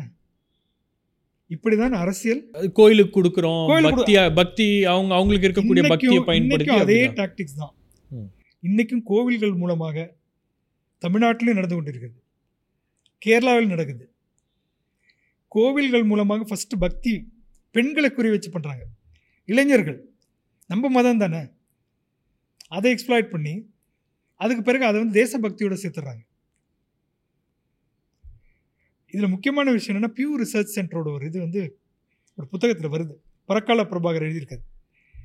அவங்க என்ன சொல்கிறாங்கன்னா ஒரு சர்வே நடத்திருக்காங்க பியூ ரிசர்ச் சென்டர் அதில் வந்து இந்துக்களில் பெரும்பாலான இந்து மதத்தை சேர்ந்தவர்கள் என்ன சொல்கிறாங்கன்னா ஒரு இந்தியன் அப்படின்னா அவன் வந்து இந்துவாக இருக்கும் இந்து தான் இந்தியன் அப்படின்னு ஒரு சர்வே சொல்லுது. அறுபது சத மக்கள் அப்படி சொல்கிறாங்க இந்தியனும் இந்துவும் ஒன்று அதே சதவீத மக்கள் இந்தி தெரிந்தவன் தான் இந்தியன். இந்து இந்தியா இந்துத்துவம். இந்த இது வந்து இன்றைக்கி சக்சீட் ஆகிருக்கு அதான் உண்மை. அப்போ என்ன இதுன்னா வாஜ்பாய் காலத்தை பற்றி பேசணும்ல வாஜ்பாய் காலத்தில் என்ன ஆயிருதுன்னா அவர் தனிநபர் ஒரு இமேஜ் வருது. அவங்களுக்கு பிடிக்கல. அதே மாதிரி அத்வானிக்கு வந்து பெரிய வருத்தம் நான் தான் இந்த ரத யாத்திரை நடத்தினேன். என்னால தான் ஆட்சிக்கு வந்தாங்க வந்தாங்க. சீட்ஸ் அப்போ கிடைச்சு. என்னன்னா அவருக்கு என்ன தோணுதுன்னா வாஜ்பாய் வந்து ஒரு மிதவாதி மாதிரி காமிச்சாரு. எல்லாரும் அணைச்சு போறாருங்க. அதனால தான் அவர் வந்து எல்லாம் எடுத்துக்கிறாங்கன்னா. இவர் பெரிய தப்பு பண்ணார். அவங்க பார்வையில். பாகிஸ்தான் போனார். ஜின்னாவுடைய நினைவிடத்துக்கு போனார். ஜின்னா ஒரு தேசியவாதின்ட்டார். அங்கேருந்து நேராகவே கூப்பிட்டு சொல்லிட்டாங்க. பார்லிமெண்ட்ரி பார்ட்டி லீடர்ஷிப் வந்து ஷுட் ரிமூவ் அதுக்கு பிறகு ஆர்எஸ்எஸ் ஆவணத்திலேயே இந்த தலைவர்கள் எல்லாம் நம்மளோட கொள்கைக்கு எதிராக தனிநபர் தூதியை வளர்க்குறாங்க. கடுமையான விமர்சனம். நம்ம வந்து எல்லாத்தையும் அழைச்சிட்டு போகணும்னு கிடையாது. அப்படிங்கும்போது இவர்களுக்கு ஒரு இன்னொரு ஆள் தேவைப்படுது. அந்த நேரத்தில் தான் வருகிறார் மோடி. வளர்ச்சி. வளர்ச்சி அதாவது வளர்ச்சியை வந்து கொண்டு வர்றாரு. குஜராத்தில் நடந்த வளர்ச்சி அதை பற்றி ஒரு விஷயம் சொல்லணும். அதான் அதுக்கு முன்னாடி அட்வானி வந்து கராச்சிக்கு ஜூன் நாலாம் தேதி போறாரு. போறாரு. போகும்போது ஃபர்ஸ்ட் என்கேஜ்மெண்ட் அவரது அந்த ஜின்னாவுடைய மானுமெண்ட்டை போய் பார்க்குறாரு அங்கே போயிட்டு அவர் எழுதுறாரு there are many people who leave an inerasable stamp on history but there are very few people who actually create history Quaid Azam Muhammad Ali Jinnah was one such rare individual அப்படின்னு எழுதுறாரு. ஒரே அடியில் முடிச்சிட்டாரா? இதுதான் வந்து RSS கோவப்படுத்திருச்சு? ஆமா ஆமா நிச்சயமா. அது நேரடியாக இருக்கு. அது அது புரிஞ்சுக்க முடியுது. நம்ம வந்து முஸ்லிம்களுக்கான தனி ஜின்னாவை வந்து ஒரு எதிரியா அவங்க வந்து ப்ரொஜெக்ட் ஆமா ஜின்னா பாகிஸ்தான் உருவாக்கம் தானே உங்களுக்கு அரசியல்ல வந்து ஒரு பேஸ் உருவானது தேச பிரிவினை தான் மத கலாச்சாரம் சொல்லி மதத்தை சேர்ந்தவர்களும் ஒரு தேசிய இனம் சொல்லி தான் முஸ்லீம்கள் பிரிஞ்சு போகிறாங்க எல்லாரும் போல. ஆனால் மதம் ஒரு தேசிய இனமாக இருக்க முடியாது என்றது ஃபெயிலியர் வந்து பாகிஸ்தான். எல்லாருக்கும் மத முஸ்லீம்கள் எல்லாம் சேர்ந்து நம் இனம் அப்படின்னு சொல்கிறீங்க தேசிய இனம்னு. ஆனால் அதுக்குள்ளே ஏழை பணக்காரங்க பொருளாதார பிரச்சனைகள் இருக்குது ஏற்றத்தாழ்வுகள். ஏற்றத்தாழ்வுகள். மொழி பிரச்சனை. பங்களாதேஷ் பிரிஞ்சதுக்கு காரணம் மொழி. உருது பேசும் மேற்கு பாகிஸ்தான் பெங்காலி பேசும். அப்போ இந்த தேசிய இனம் இந்த இவங்க சொல்ற கலாச்சார தேசியம் கட்டமைப்புக்குள்ள இவ்வளவு முரண்பாடுகள் வருது. இன்னைக்கும் பாருங்களேன். அதற்கு உதாரணம் நீங்க சொன்ன மாதிரி பாகிஸ்தானும் Bangladesh Pakistan Bangladesh. Best example Pakistan is failure now. அப்போ ஆஹ், நீங்க வந்து பாகிஸ்தானை எதிரியாக காமிச்சு தான் பல விஷயங்கள் கட்டமைச்சிட்டு இருக்கீங்க. ஆனா அங்க போய் நீங்க அதுக்கு காரணமாக இருந்த ஜின்னா அவரை வந்து நீங்கள் வந்து வரலாற்றில் வந்து முக்கியமான தலைவரை காமிப்பது வாஜ்பாயோட அரசியல் வரலாறு அதோட முடியுது. அந்த நேரத்தில் குஜராத்தின் வளர்ச்சி அப்படின்னு என்னென்னா அந்த காலகட்டத்தில் ரெண்டாயிரம் அந்த அந்த பிறகு இந்தியாவே வளர்ந்து கொண்டிருந்தது. அந்த வளர்ச்சி வந்து குஜராத் வந்து முன்னாடி ஒரு முன்னேற மாநிலம். அந்த வளர்ச்சி தன் வளர்ச்சியாக மாற்றினார். அதுதான் வளர்ச்சி. அவரும் ஒரு இமேஜ் மேக் ஓவர் எக்ஸசைஸ் பண்ணிட்டே இருந்தாரு. அவருக்கு ரொம்ப ஆம்பிஷன் அந்த. அந்த ரைட்ஸுக்கு அப்புறம் அது தேவைப்பட்டுச்சு. இல்ல இல்ல அது. மட்டும் இல்ல ரைட்ஸ்க்கு அப்புறம் இல்ல. ரைட்ஸுக்கு முன்னாடி இந்த இமேஜ் வந்துருச்சு. ஆனால் நான் வந்து வளர்ச்சியும் கொண்டு வருவேன் இந்துத்துவத்தையும் காப்பாற்றுவேன் ஸோ வேற கான்செப்ட்ல அதை அவர் பண்ணுறாரு நான் தான் உங்களுக்கு சரியான ஆளுன்னு ப்ரூவ் பண்ணுறாரு. அந்த கலவரம் நடக்குது இல்லை ஏன் மத கலவரத்தும் முதலாளித்துவத்தையும் ஒரு சேர கொண்டு போகிற ஒரு ஆளுங்கிறதுக்கு முக்கிய அனுபவம் இது என்னென்னா இவரை வளர்ச்சி நாயகன் விகாஸ் புருஷ்னு சொல்கிறவர் வந்து டாட்டா நானோ ஃபேக்டரிக்கு இடம் கொடுக்குறாரு. அப்போ என்னென்னா இவங்கெல்லாம் சேர்ந்து இவர் தான் அடுத்தது ஒரு மாஸ் லீடராக வந்து மாஸ் பார்ட்டியாக வந்துருச்சு. அதுக்கு அடுத்த தலைவர் இவர் தான் வரும்போது இங்கே இருக்கிற முதலாளிகள் அந்த பக்கம் சாயிடுறாங்க ரெண்டுக்கும் லிங்க் இருக்குது இட்ஸ் நாட் ஜஸ்ட் கலாச்சாரம் மட்டும் கிடையாது. பொருளாதாரமும் இருக்குது. அதான் நடந்திருக்கு. இந்த ஒரு ஒரு ஒரு குறிப்பிட்ட சில பேருக்கான அந்த தேவை அப்படின்றது அது பூர்த்தி பண்ணுது. பூர்த்தி பண்ணுறது தான் இன்றைக்கி நடக்குது. முன்னாடி இருந்த முதலாளித்துவம் வந்து பொதுவாக பலவரும் வளர்ந்தாங்க.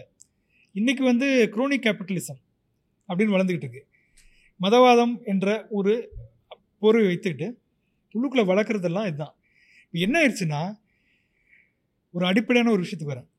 நூறு வருடங்கள் இந்த நாலு இயக்கங்கள் சொன்னேன். இடதுசாரி இயக்கம் பல வெற்றிகளை பெற்றிருக்கு. பொருளாதார வெற்றி மட்டும் இல்லை. பல ட்ரேட் யூனியன் மூமெண்ட்டுக்கான ரைட்ஸ் எல்லாம் அந்த இடதுசாரி திராவிட இயக்கம் சமூக நீதிக்கான ஒரு பெரிய ஸ்ட்ராங்காக வந்துச்சு. Congress also has done something India scientific basis public sector பொதுத்துறையெல்லாம் உருவாக்குனாங்க. இதனால் இந்த வளர்ச்சி போக்கில் அதிகமாக பலனடைந்த இரண்டு செக்ஷன் ஒன்று வந்து பெருமுதலாளிகள். அதே நேரத்தில் ஒரு அப்போ இருந்த பொதுத்துறையெல்லாம் வந்ததுனால தொழிலாளி வர்க்கம் உருவாச்சு. பெரிய மிடில் கிளாஸ் உருவாச்சு. இந்த முதலாளிகள். இந்த இவங்களுக்கு. என்ன ஆச்சுன்னா இந்த மிடில் கிளாஸ்க்கு வந்து இந்த முதலாளிகளுக்கும் அரசாங்க உதவி தேவைப்பட்டவரை இருந்தாங்க. ஆயிரத்தி தொள்ளாயிரத்தி தொண்ணூறுகள் வரும்போது இன்னைக்கு எங்களுக்கு அரசாங்கம் தேவையில்லை எங்களுக்கு எல்லாத்தையும் திறந்து விடுங்க. அதுதான் லிபரலைசேஷன் அப்போ என்ன ஆயிருதுன்னா நரசிம்மராவ் காலத்துல அந்த மாற்றங்கள் நடக்குது. சிட்டி குரியன் பொருளாதார நம்ம என்ன சொல்றாருன்னா நாம் சுதந்திரம் பெற்ற முதல் முப்பது ஆண்டுகள் ஒரு பெரிய நடுத்தர வர்க்கத்தை உருவாக்கினோம். அவங்களுக்கான கொள்கை தான். அடுத்த நாற்பது வருடங்களாக அந்த ஷைனிங் இந்தியா அவர்களுக்கு தேவையானதை நம்ம பண்ணிகிட்ருக்கோம் இருக்கோம். அதுதான் லிபரலைசேஷன் ப்ரைவேடைசேஷன் குளோபலைசேஷன் அப்போ என்ன ஆயிருதுன்னா இந்த வளர்ச்சி போக்கினால் அதிகமாக பலன் பெற்ற நடுத்தர வர்க்கம் உயர் நடுத்தர வர்க்கம் உயர் ஜாதியினர். அவங்க தான் மேக்சிமம் வந்து பலனடைஞ்சிருக்காங்க ஏன்னா இன்றைக்கி இருக்கிற ஒரு டேட்டா வந்து இந்தியாவில் இருக்கிற கார்ப்பரேட் செக்டரில் தொண்ணூறு சதவீத உயர் பதவிகள் இருப்பது உயர் ஜாதியினர். தொண்ணூறு சதவீதம். அப்படின்னு பாருங்கள் நாற்பத்தி நாலு பேர் பிராமின்ஸ் அதில். நாற்பத்தி நாலு சதவீதம் மீதி உயர் ஜாதியினர். அதே மாதிரி மீடியம் அண்ட் ஸ்மால் இண்டஸ்ட்ரி அதில் வந்து அறுபத்தாறு சதவீதம் இருக்காங்க. அரசாங்கத்தில் மண்டல் கமிஷன் வந்த பிறகும் மண்டல் கமிஷன் வந்து இருபது முப்பது வருஷம் ஆச்சு. இன்னைக்கு இருபத்தஞ்சி சதவீதம் கூட ஓபிசி போல. அப்போ நீதித்துறை. ஒரு ஒரு குறிப்பிட்ட சாரார் மட்டும்தான் அந்த மண்டல் கமிஷன் இந்த- வளர்ச்சி போக்கில் மண்டல் மட்டும் இல்லை. இந்த என்டையர் டெவலப்மெண்ட் ப்ராசஸில் we created a shining India ஆமாம் ஷைனிங் இந்தியா தான். அவங்க தான் வந்து இன்றைக்கி எல்லாத்தையுமே நம்மளோட மார்க்கெட்டே அதுதான் இந்தியாவோட சந்தை என்பது எல்லா மக்களோட சந்தையும் கிடையாது. இன்றைக்கி வர ஐஃபோனை உடனே வாங்குறது யார் வாங்க முடியும்? இன்றைக்கி பெங்களூருக்கு மூணு மணி நேரத்தில் பறக்கிறது யாரால முடியும்? ஃபாரின் காரை யாரும் வாங்க முடியும்? ஸோ என்ன ஆயிடுச்சுன்னா இந்த உயர் நடுத்தர வர்க்கத்துக்கு ஒரு பிரச்சனை வந்துருச்சு. பொருளாதார ரீதியாக ரொம்ப அருமையான வாழ்க்கை அவளுக்கு. இன்றைக்கி இருக்கிற எல்லா பிராண்டெல்லாம் பார்த்திங்கன்னா தெரியும். ஆனால் இந்தியாவில் வந்து ஜனநாயகம் முன்னாடியே பிரிட்டிஷ்காரங்க கொண்டு வந்ததுனால இங்கே இருக்கிற ஜனநாயக அமைப்பும் வளர்ந்துருக்கு அதே நேரத்தில். ஜனநாயகத்துக்கும் முதலாளித்துக்கும் எப்பவுமே பிரச்சனை வரும். ஜனநாயகம் இல்ல இல்லை இல்லை ஜனநாயகம் என்பது எல்லாருக்குமான அரசியல் அதிகாரம். முதலாளித்துவம் சில பேருக்கான பொருளாதார அதிகாரம். ஓகே இது வந்து கான்ஃப்ளிக்ட் எப்பவுமே இருக்கும். அப்போ என்ன இருக்குதுன்னா இவ்வளோ நம்ம வந்து பொருளாதார ரீதியாக முன்னேறிட்டோம். பசங்கள்லாம் ஃபாரினில் படிக்கிறாங்க. குளோபலைஸ் பண்ணிட்டோம். ஐடி இண்டஸ்ட்ரியை டாமினேட் பண்ணுறோம் ஆனால் இங்கே இருந்த ரிசர்வேஷன் பாலிசியும் இங்கே வளர்ந்த ஜனநாயகம் ஒரு பிற்படுத்தப்பட்ட ஒரு அரசியலை வந்து முன்னுக்கு கொண்டு வந்துருச்சு. திராவிட முன்னேற்ற கழகம். அப்போ இந்த உயர் நடுத்தர வர்க்கத்துக்கு ஒரு பிரச்சனைனா பொருளாதார ரீதியாக நம்ம பலன் பெற்றிருந்தாலும் அரசியல் பவர் நம்மகிட்ட இல்லை. திமுக அங்கே இருக்கிற சமாஜ்வாதி பார்ட்டி பேக்வர்ட் கிளாஸஸ்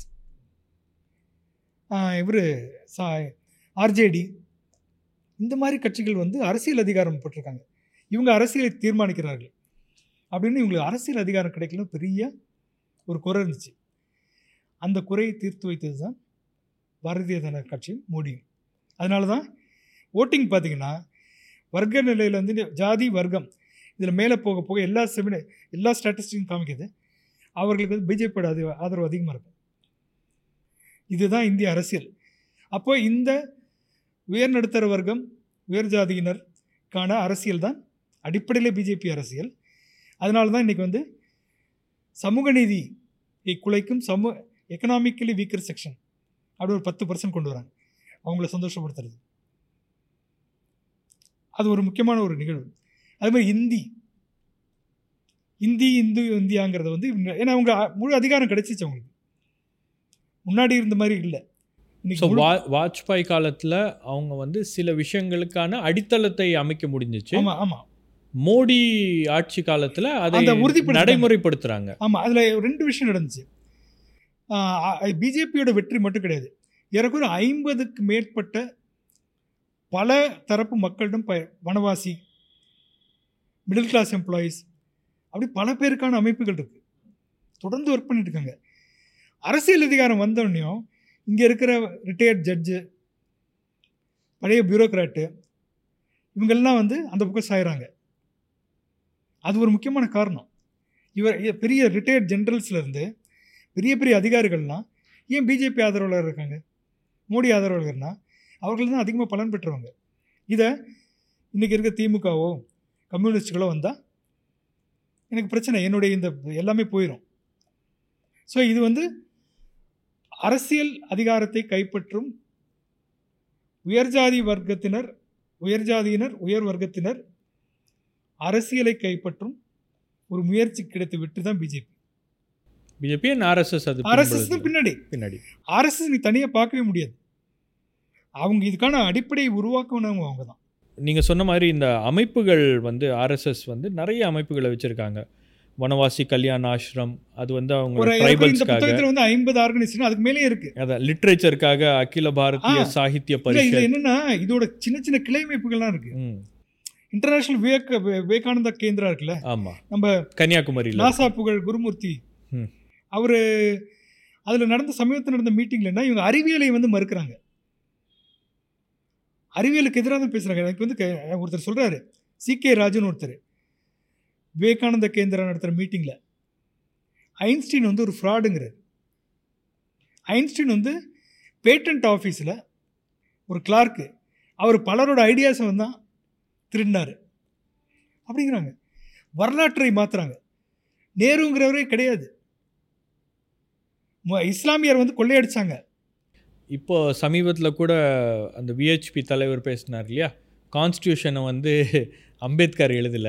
ஆமா. அவர் வந்து ஸ்டெனோகிராஃபர் அதாவது இது. திட்டமிட்ட தாக்குதல். என்னன்னா நான் முன்னாடியே சொன்ன மாதிரி தொடக்கத்தில் இந்தியாவின் வரலாறையும் எல்லாத்தையும் வந்து தலைகீழாக மாற்றுறதுக்கான ஒரு அமைப்பு தான் ஆர்எஸ்எஸ் கலாச்சார அமைப்பு என்று சொல்லிக்கொண்டு. ஆனால் இன்னைக்கு அரசியல் அதிகாரம் அவங்க கையில். மோடி இருக்கணுமா வேண்டாம்னு டிசைட் பண்ணுறது அவங்க தான். அடுத்த யார் பிரதமர்னு. ஆனால் அதுக்கான அவர்களுக்கு பிரச்சனை இருக்குது ஏன்னா அரசியல் அதிகாரம் கிடைக்கிறதுக்கு மோடிங்கிற மாதிரி ஒரு ஆள் தேவையாக இருக்குது வேறு யாரும் நீங்கள் சொல்லும்போது இப்போ ஆர்எஸ்எஸ் அப்படின்ற ஒரு அமைப்பு கலாச்சார அமைப்பு அப்படின்றாங்க. பட் அதே சமயத்தில் அது ஒரு அரசியல் அமைப்பாக தான் வந்து இது வரைக்கும் செயல்பட்டிருக்கு. ஆனால் கேட்கும்போது அவங்க ஏன் அதை கலாச்சார அமைப்பு எங்களுக்கும் அரசியலுக்கும் சம்மந்தம் அதுதான் அது அங்கே தான் அவங்களுடைய சாமர்த்தியம் திறமை ஏமாற்று வேலை எல்லாமே அங்கே தான் வருது. ஒரு முக்கியமான விஷயத்தை சொல்லணும். ஆயிரத்தி தொள்ளாயிரத்தி எழுபதில் நாக்பூரில் இருக்கும் ஆர்எஸ்எஸ் தலைமையகத்துக்கு ஒரு இன்கம் டேக்ஸ் நோட்டீஸ் போகுது. அவர் விஷயம் தெரியும் ஆளு. அப்போ வந்து ஆர்எஸ்எஸ் பிஜேபிலாம் கிடையாது. நோட்டீஸ் என்னென்னா நீங்கள் வந்து இவ்வளோ பணம் வந்து குரு தட்சிணையை பெறுறீங்க. ஷாக்கா நடத்துகிறாங்கல்ல அதுக்கு இன்கம் டேக்ஸ் காட்டுங்க. உடனே இவங்க வந்து பதில் மனு போடுறாங்க. லெட்டர் மேலே லெட்டர் எழுதுறாங்க. யாரும் தலைவர் தெரில எழுதும்போது ராஜேந்திர சிங். அவங்கெல்லாம் என்ன பதில் எழுதுகிறாங்கன்னா எங்களது வந்து ஒரு கலாச்சார அமைப்பு.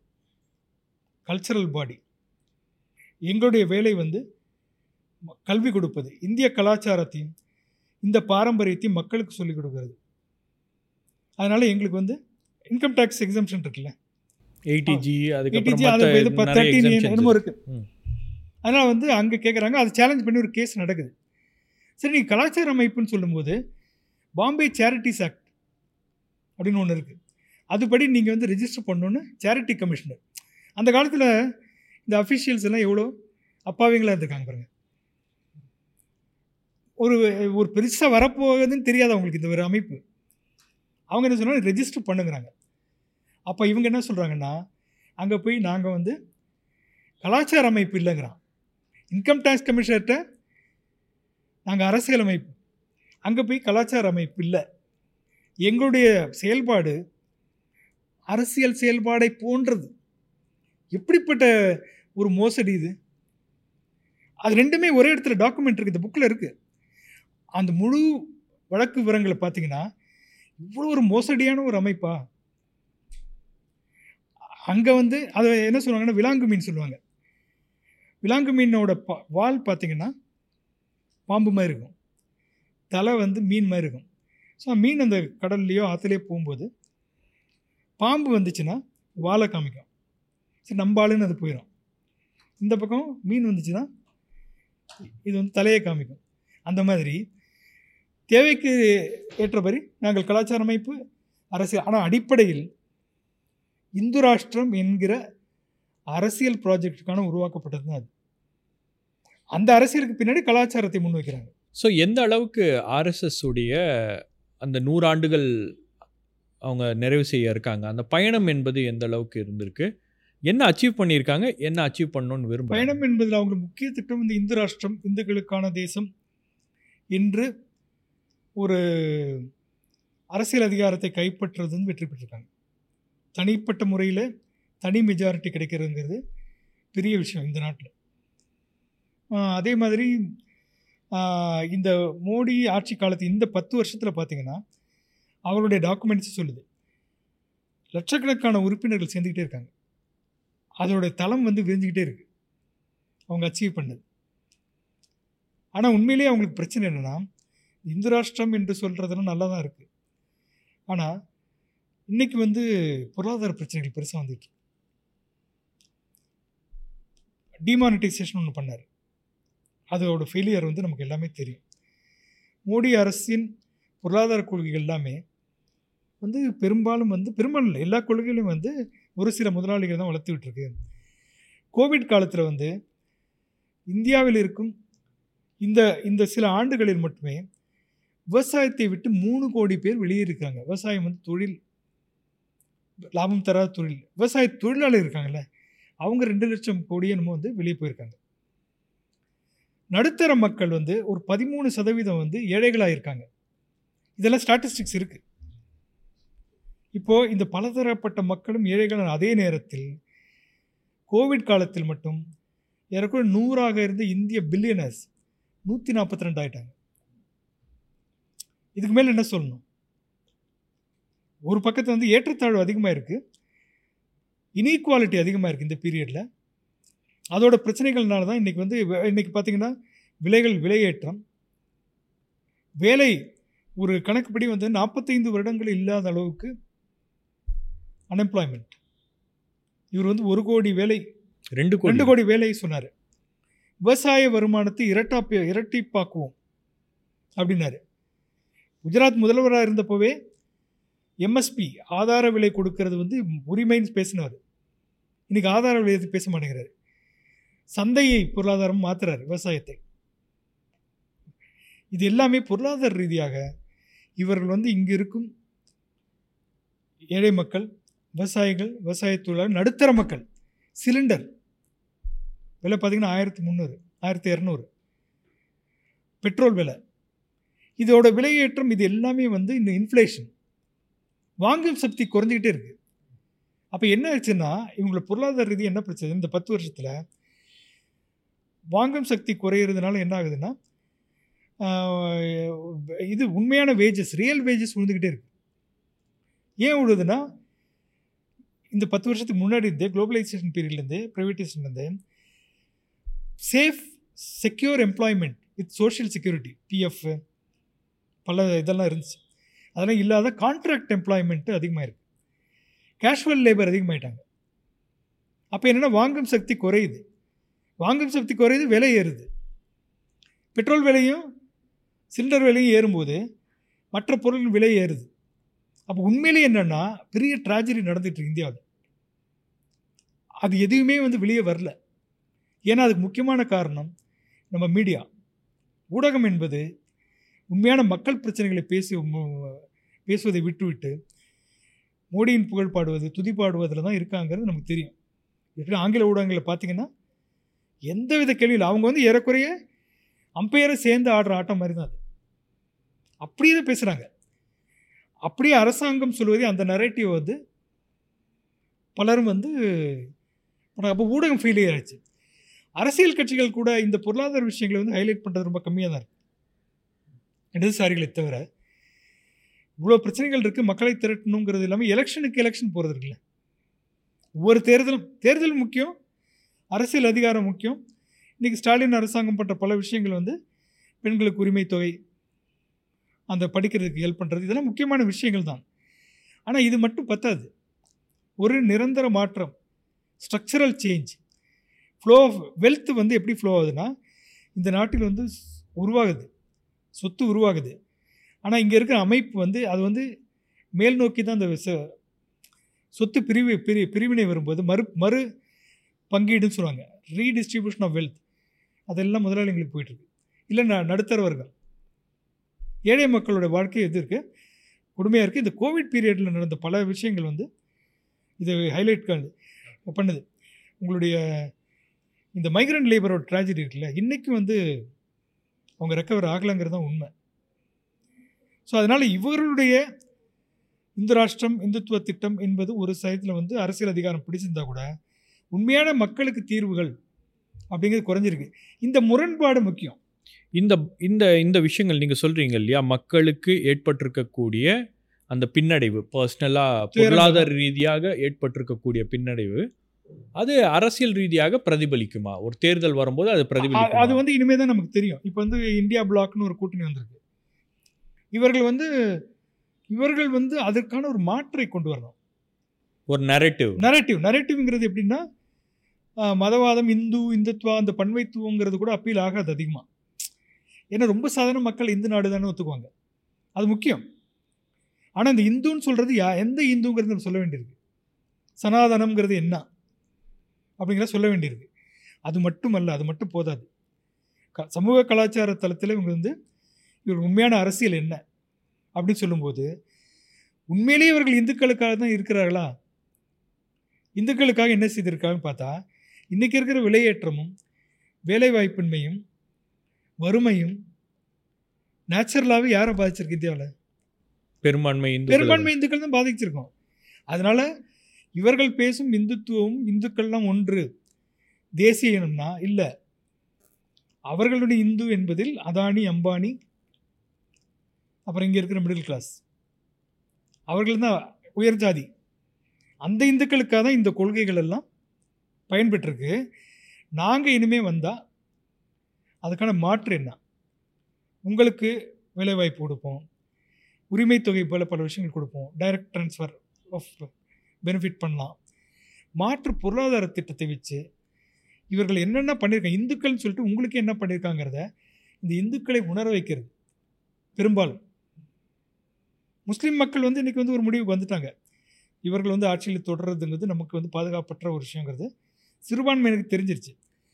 இந்துக்களில் இருக்கும் இன்றைக்கும் அவங்கள ஆதரவு தெரிவிக்கும். ஏன்னா அவங்களுக்கு பெரிய சக்ஸஸ்னால் உயர்ஜாதி பிராமண கலாச்சாரம் இந்து கலாச்சாரம் இதை முன்னிறுத்தி வந்தாலும் ரொம்ப கிளவராக என்ன பண்ணால் பேக்வர்ட் கிளாஸ் லீடர்ஸ் உள்ளே கொண்டு வந்தாங்க.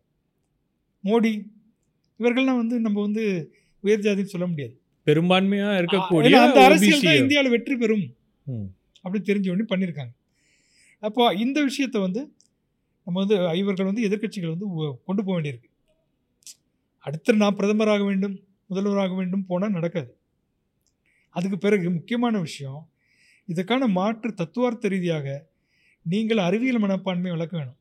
அங்கே தான் நான் எனக்கு ஒரு கேள்வி இருக்குது இப்போ நீங்கள் இந்த மாதிரி அவங்க ஒரு கட்டமைப்பை வ- நூறு ஆண்டுகளுக்கு மேலே வளர்த்து வச்சிருக்கும்போது அதற்கு மாற்றாக அந்த கருத்தை வந்து எதிர்க்கக்கூடிய அமைப்புகள் எந்த அளவுக்கு வலுவாக இருக்குது எந்த அளவுக்கு அவங்க வந்து அது அது வந்து இன்னைக்கு பலவீனமாக தான் இருக்குங்கிறேன் நான் பலவீனமாக தான் இருக்குது ஏன்னா நம்ம வந்து தேர்தலில் ஜெயிக்கிறது மட்டும் தேர்தல் அரசியலில் கான்சென்ட்ரேட் பண்ண அளவுக்கு இந்த தத்துவம் கலாச்சாரம் சமூக அரசியல் வந்து கான்சென்ட்ரேட் பண்ணல. எதிர்க்கட்சிகளோட ஃபெயிலியர் இது. காங்கிரஸ் மணிசங்கர் எழுதின எழுதினார். காங்கிரஸ் வந்து உங்களுடைய விட சிறந்த இந்துக்கள் நாங்கள்னு காமிக்கக்கூடாது. நம்மளது கொள்கை மதச்சு நம்மளது கொள்கை மதச்சார்பின்மை. நேருவின் மதச்சார்பின்மையை காங்கிரஸ் கையெடுக்க வேண்டியிருக்கு இன்னைக்கு. நான் ஒரு பிராமணன் சொல்லக்கூடாது. நானும் ஒரு இந்துன்னு சொல்லக்கூடாது. அந்த நரேட்டிவ்குள்ளே போகவே கூடாது. நம்ம எல்லாமே இந்தியர்கள். காங்கிரஸ் அந்த காலத்தில் பேசின டெரிட்டோரியல் நேஷனலிசம் மட்டும் இல்லாமல் இந்துக்களில் யாருக்கான பொருளாதாரம்? யாருக்கான கலாச்சாரம்? என்பதை பற்றி ஒரு மாற்றை வைத்து மக்களிடையே ஒர்க் பண்ணலன்னா அடுத்த அஞ்சு வருஷத்துக்கு பிறகு இவங்க இருப்பாங்க. ஈஸியாக அழிக்க முடியாது. ஏன்னா இன்றைக்கி ஊடுருவி இருக்கு உள்ளே. ஸோ இது அடிப்படையில் பார்த்தீங்கன்னா மக்களின் சிந்தனையில் இடம் பிடிப்பதற்கான ஒரு போராட்டம். மக்களின் சிந்தனையில் அரசியல் இருக்குது பொருளாதார பிரச்சனை இருக்குது சமூக பிரச்சனை இருக்குது சமூகத்தில் என்னை வந்து மதிக்க மாட்டேங்கிறான். கலாச்சார பிரச்சனை என்னுடைய மொழியை மதிக்க மாட்டேங்கிறாங்க. அதுக்கான உயிர் கொடுக்க இடம் கிடைக்க மாட்டேங்குது. இந்தி பேசும் மாநிலங்கள் சொல்கிற அங்கே கூட பல இடங்களில் இந்தி பேசுபவர்கள் இல்லை. போஜ்பூரி இந்த மாதிரி பல மொழிகள் இருக்கிறவங்களுக்கும் உணர்வு இருக்குது அப்போது இந்துக்களில் இருக்கும் பிற்படுத்தப்பட்டோருக்கும் இந்துக்களில் இருக்கும் தலித்துகளுக்கும் இந்துக்களில் இருக்கும் பல மொழி பேசுகிற மொழிக்கும் எல்லாத்துக்கும் உரிமை கொடுக்குற எல்லாருடைய உரிமைகளும் மீட்டு தருகிற ஒரு நரேட்டிவ் வந்து உருவாக்க வேண்டியிருக்கு. நீங்கள் சொல்லும்போது சொன்னீங்க இந்த மாதிரி எல்லா தளங்கள்லேயும் அவங்க ஊடுருவி இருக்காங்க. ஒரு ஐடியாலஜிக்கல் கவுண்டர் அப்படின்றது ஆர்எஸ்எஸ்க்கு கிடையாது. அந்த பலவீனம் அப்படின்றது வந்து ஜனநாயக சக்திகள் மற்ற லிபரல் பாலிடிக்ஸ் பேசுகிறவங்களுக்கெல்லாம் இருக்குது அப்படின்னு. அப்போது உங்களுக்கு இந்த புக்லேயும் குறிப்பிடுறீங்க. அதாவது RSS முதல் எதிரியாக அவங்க யாரை பார்க்குறாங்க அப்படின்னா இந்த கம்யூனிச சித்தாந்தத்தை பேசக்கூடியவர்கள் ஜனநாயகம் தொடர்பாக கேள்விகளை எழுப்பக்கூடியவர்களை தான் பார்க்குறாங்க. அந்த ஒரு கடந்த பத்து வருடங்களாக பார்த்தீங்கன்னா உங்களுக்கு ஜேஎன்யூ ஸ்டூடெண்ட் லீடர்ஸ் மேலே இருந்த அட்டாக் ஜேஎன்யூ மேலே நடந்த அட்டாக் அந்த லெஃப்ட் பாலிடிக்ஸ் அப்படின்ற ஒரு விஷயத்த அடியோட வந்து காலி பண்ணணும்னு ஒரு விஷயம் நடந்திருக்கு தத்துவார்த்த ரீதியாக நீங்கள் சொல்கிறது உண்மைதான். என்ன பிரச்சனைனா இன்னைக்கு இந்த லெஃப்ட் ஐடியாலஜி மார்க்சியம்ங்கிறது வந்து ஒரு பவர்ஃபுல் வெப்பன் அது. பல இன்டலெக்சுவல்ஸ் அங்கேருந்து உருவாகியிருக்காங்க. ஆனால் இன்னைக்கு ஒரு சின்ன மாற்றம் இருக்குது தத்துவார்த்த ரீதியாக இதற்கு ஒரு மாற்றாக இருக் இருக்க திறன் வாய்ந்த இடதுசாரிகள் அரசியல் ரீதியாக ரொம்ப வீழ்ந்துட்டாங்க. பலவீனம் அடைச்சிட்டாங்க அதன் ஊற்றுக்கண் வந்து ஜேஎன்யூ ஜேஎன்யூ இடதுசாரி மட்டும் கிடையாது. ஜேஎன்யூ என்பது பல சிந்தனைகள் பூக்கும் ஒரு இடம். பன்மைத்துவத்தின் ஒரு அடையாளம். ஒரு அடையாளம் ஜேஎன்யூ அங்கே வந்து நீங்கள் வந்து இடதுசாரி இருக்காங்க வலதுசாரி இருக்காங்க தலித் இருக்காங்க திராவிட இயக்கம் இருக்குது அங்கே வந்து ஒரு கலாச்சாரம் என்பதே ஒரு வித்தியாசமான கலாச்சாரம். குருகுலம் கிடையாதுங்க. கவர்னர் சொல்கிற மாதிரி காலை பிடிச்சி வச்சு குருவிட்ட கலக்க வேண்டாம். அங்கே வந்து குருவோட வீட்டுக்கே போய் கிளாஸு முடிஞ்ச பிறகு ஆசிரியரின் வீட்டுக்கு போய் உட்காந்து பேசுவாங்க. அதுக்கு பேர் நைட்டில் வந்து ஜேஎன்யூ ஒரு எக்ஸாம்பிள் சொல்கிறேன் அந்த கலாச்சாரம் வந்து இடதுசாரி மட்டும் இல்லை ஒரு திறந்த மனத்தோட லிபரலான இடதுசாரி தன்மை வாய்ந்த ஒரு கலாச்சாரம் அங்கே. ஒரு லேர்னிங் ப்ராசஸ் வந்து ஒரு மைக்ரோ காசம்ங்கிறேன். இந்தியாவோட மைக்ரோ காசம் ஜேஎன்யூவில் இருக்கு. ஃப்ரீ திங்கர்ஸும் இருக்காங்க. இது எல்லாமே எதிர்க்கும் ஃப்ரீ திங்கர்ஸ் நான் இந்த ஐடியாலஜி கிடையாது அந்த ஐடியாலஜி கிடையாது. அப்போது அது வந்து ஒரு place for dissent place for blooming of ideas நூறு பூக்கள் மலரட்டுன்னு சொல்லுவாங்கல்ல. அந்த மாதிரி ஒரு இடம். அந்த கலாச்சாரம் வந்து ஒரு திறந்த கலாச்சாரம். என்னோட தான் உயர்ந்தது என்று சொல்லி பேசுபவர்களும் கிடையாது. ஆசிரியர் மாணவர் பிரச்சனையிலையும் ஆசிரியர் மாணவ உறவுங்கிறது ரொம்ப ஆரோக்கியமான உறவு. இன்னொன்று அவரோட அட்மிஷன் பாலிசி அவர்களோட அட்மிஷன் இருக்குல்ல அதே வந்து முடிந்த வரைக்கும் பிற்படுத்தப்பட்டோர். ஆங்கிலம் பேச தெரியாதவர்களுக்கு வந்து அவங்கள கூட அவங்க மொழியில் பேசி இன்டர்வியூ நடத்தின கேஸ் ஒரு வரலாற்றியல் சேர்ந்த ஒரு மாணவன் பீகார்லேருந்து போகிறார் அவருக்கு இங்கிலீஷ் பேச தெரியாது. அவர் எழுதியிருக்காரு. அங்கே போனால் இன்டர்வியூவில் போனால் இவருக்கு பதில் சொல்லவே தெரியல. யார்? ரொமிலா தாப்பர். கேஎன் பணிக்கர் பெரிய பெரிய பயந்துட்டார். ஒரு காம்ப்ளெக்ஸ் அப்படின்னு அவங்க இவருக்கு பதிலே சொல்ல தெரியலன்னு இவர் ரியலைஸ் பண்ணிட்டாங்க. பண்ண உடனே அப்புறம் வந்து அவரை வெளியே இருக்க சொல்லிட்டு அடுத்த வரும்போது இவங்க பேசுகிறாங்க இது லாங்குவேஜ் தான் பிரச்சனை.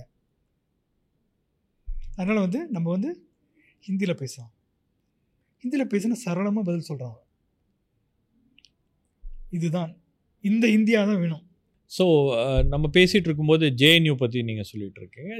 ஜேஎன்யூ மீது அட்டாக் அல்லது அந்த லெஃப்ட் லிபரல்ஸை வந்து அட்டாக் பண்ணணும் அப்படின்றது ஒரு பத்து வருஷமாக ரொம்ப அதிகரிச்சிருக்கு. இந்த குறிப்பாக இரண்டாயிரத்தி பதினாலுக்கு பிறகு ரொம்பவே அதிகமாக இருக்குது ஓப்பனாக வந்து ரோமிலா தாப்பர்லாம் வந்து இந்த நாட்டுக்கு பெரிய துரோகம் பண்ணிட்டாங்க அப்படின்ற அளவுக்குலாம் வந்து அவங்க ஓப்பனாகவே பேச ஆரம்பிக்கிறாங்கன்னா அப்போ லெஃப்ட் மீது அந்த தாக்குதல் அப்படின்றது ஏன் நடக்குது? இல்லை லெஃப்ட்டுங்கிறது மட்டும் இல்லைங்கிறேன் எனிதிங் விச் எந்த தத்துவமும் சாதாரண மக்களை பற்றியும் அவருடைய கலாச்சாரத்தை பற்றியும் ஒரு மாற்று பார்வை மாற்று. பார்வைங்கிறது வந்து லிபரலான ஒரு லிபரல் மட்டும் இல்லை. ஒரு கிளாஸ் ஓரியன்ட் காஸ்ட் சமூக நீதி சார்ந்த ஒரு பார்வை வைக்கிறது அந்த ஜேஎன்யூ வந்து ஒரு சிறு உலகம் இந்தியா அப்படின்னு சொல்கிறது இவர்கள் உருவாக்க நினைக்கும் இந்தியாவிற்கு நேர் எதிரான ஒரு குட்டி இந்தியா அது. அதை தான் அடிக்கிறாங்க. அது மட்டும் இல்லை இன்னொன்று என்னென்னா ரொம்ப இன்ட்ரெஸ்டிங்கான விஷயம் இந்த புக்கில் வருது. இந்த பரக்கலா பிரபாகரோட புக்கில் வருது. ரொம்ப இன்ட்ரெஸ்டிங்கான விஷயம். யூனிவர்சிட்டி ரேங்கிங் பண்ணுறது என்ஐஆர்எஃப் அப்படிங்கிற மத்திய கல்வி அமைச்சகத்தின் ஒரு பிரிவு தான் வந்து ரேங்க் பண்ணுறாங்க யூனிவர்சிட்டியில் அந்த ரேங்கிங்கில் வந்து ஃபஸ்ட்டு மூணு university apart from IITs JNU Jamia Millia Aligarh எதெல்லாம் இந்தியாவுக்கு எதிரானது தேச துரோகிகள் அப்படி சொல்லி இவங்க தாக்குதல் நடத்துனாங்களோ அகடமிக்கலி அவங்க தான் உயர்ந்த இடத்துல அவங்களாலே மறக்க முடியல. யார்? அரசாங்கத்திலே மறக்க முடியல. அப்போ என்ன பிரச்சனைனா யார் நல்ல மாணவன் அப்படின்னா சமூகம் சார்ந்தும் அரசியல் சார்ந்தும் ஒரு ஆழமான கவலையும் அக்கறையும் இருந்து படிக்கிறவன் தான் நல்ல ஸ்டூடெண்ட்டாகவும் இருக்காங்கிறது அர்த்தம். அதான் முக்கியம். அப்போ அதை வந்து தகர்க்கணும் அப்படிங்கிறது. இன்னொரு முக்கியமான விஷயம் ஐடியாலஜிக்கல் கவுண்டர்னு வரும்போது நான் வந்து திராவிட இயக்கத்தை சொல்லுவேன் ஏன்னா முன்னாடி சொன்ன மாதிரி ஆர்எஸ்எஸ் தோன்றிய அதே காலத்தில் வந்து தோன்றிய சுயமரியாதை இயக்கம் திராவிட இயக்கத்தின் பல பரிமாணங்கள் பல வரலாற்று வடிவங்கள். இதெல்லாம் தொடர்ந்து இந்த இந்து இந்தியா இந்த கட்டமைப்புக்கு எதிரான ஒரு குரல் வந்துக்கிட்டே இருந்திருக்கு. பெரியாருடைய விமர்சனங்கள்லாம் இருக்குல்ல. இந்த உயர் ஜாதி பிராமணிய கலாச்சாரத்துக்கு எதிரான ஒரு நரேட்டிவ் தொடர்ந்து இருந்துக்கிட்டே இருக்கீங்க அதனால தான் இன்றைக்கி தமிழகத்தில் அவங்க வந்து உள்ளே வர்றது கஷ்டமாக இருக்குது அவங்களால முடியல. ஆனால் என்னென்னா இந்த நரேட்டிவ் வந்து இங்கே இருக்கிற அளவுக்கு ஸ்ட்ராங்காக எங்கேயும் கிடையாது. இடதுசாரிக்கு இதுக்கு ஒரு டிஃப்ரென்ஸ் என்னென்னா அவர்கள் வர்க்கம் அந்த பேர் இவங்க வந்து ஜாதி லேபர் கிளாஸை வந்து. அப்படிங்கிறாங்க. ஆனால் இவங்களுடைய க இங்கே இருக்கிற திராவிட இயக்கத்தோட கவுண்டருங்கிறது வந்து இந்த இந்து சமூகத்தில் இருக்கும் பிற்படுத்தப்பட்டோர் தலித் இவர்களுக்கு நீங்கள் என்ன செஞ்சுருக்கீங்க? அப்படிங்கிற கேள்வி வரும்போது இன்னும் பவர்ஃபுல்லாக வருது. இன்னைக்கு அதை பற்றி பேசுகிறாங்க இந்தியா ஃபுல்லும் அது ரொம்ப முக்கியம். இடதுசாரிகளே அதை ஏத்துக்கிட்டாங்க. இடதுசாரி ஏத்துக்கிறாங்க. அந்த- போராட்டத்தையும் இணைந்து இணைந்து. நடத்தணுங்கிறத இப்போதைக்கு நல்ல பொசிஷன் வந்துட்டாங்க. முன்னாடி இப்படி ஒரு பொசிஷன் ஓப்பனாக இல்லை. வர்க்க போராட்டம் நடந்தாலே இதெல்லாம் பிரச்சனை ஆயிரும். எல்லாமே சால்வ் ஆயிரும். வர்க்க அமைப்புகளில் சேர்ந்தாலே ஜாதி மறைஞ்சிரும். அதே மாதிரி ஒரு புரட்சி நடந்துருச்சுன்னா இது எல்லாமே மறைஞ்சிரும். ஆனால் புரட்சி நடக்கிற வரைக்கும் பிற்படுத்தப்பட்டவன் பிற்படுத்தப்பட்டவனாக இருக்கணுமா? தலித் தலித்தாக இருக்கணுமா? இருக்கு ஒரு கேள்வி இருக்கு. ஸோ அந்த இடத்துல திராவிடம் இடதுசாரி அம்பேத்கர் இந்த மூன்று பார்வைகளும் வந்து இதற்கான கலாச்சார சமூக கலாச்சார தளத்தில் முக்கியமான ஒரு மாற்று உருவாக்கின கரு வந்து இங்கேருந்து தான் வரும்.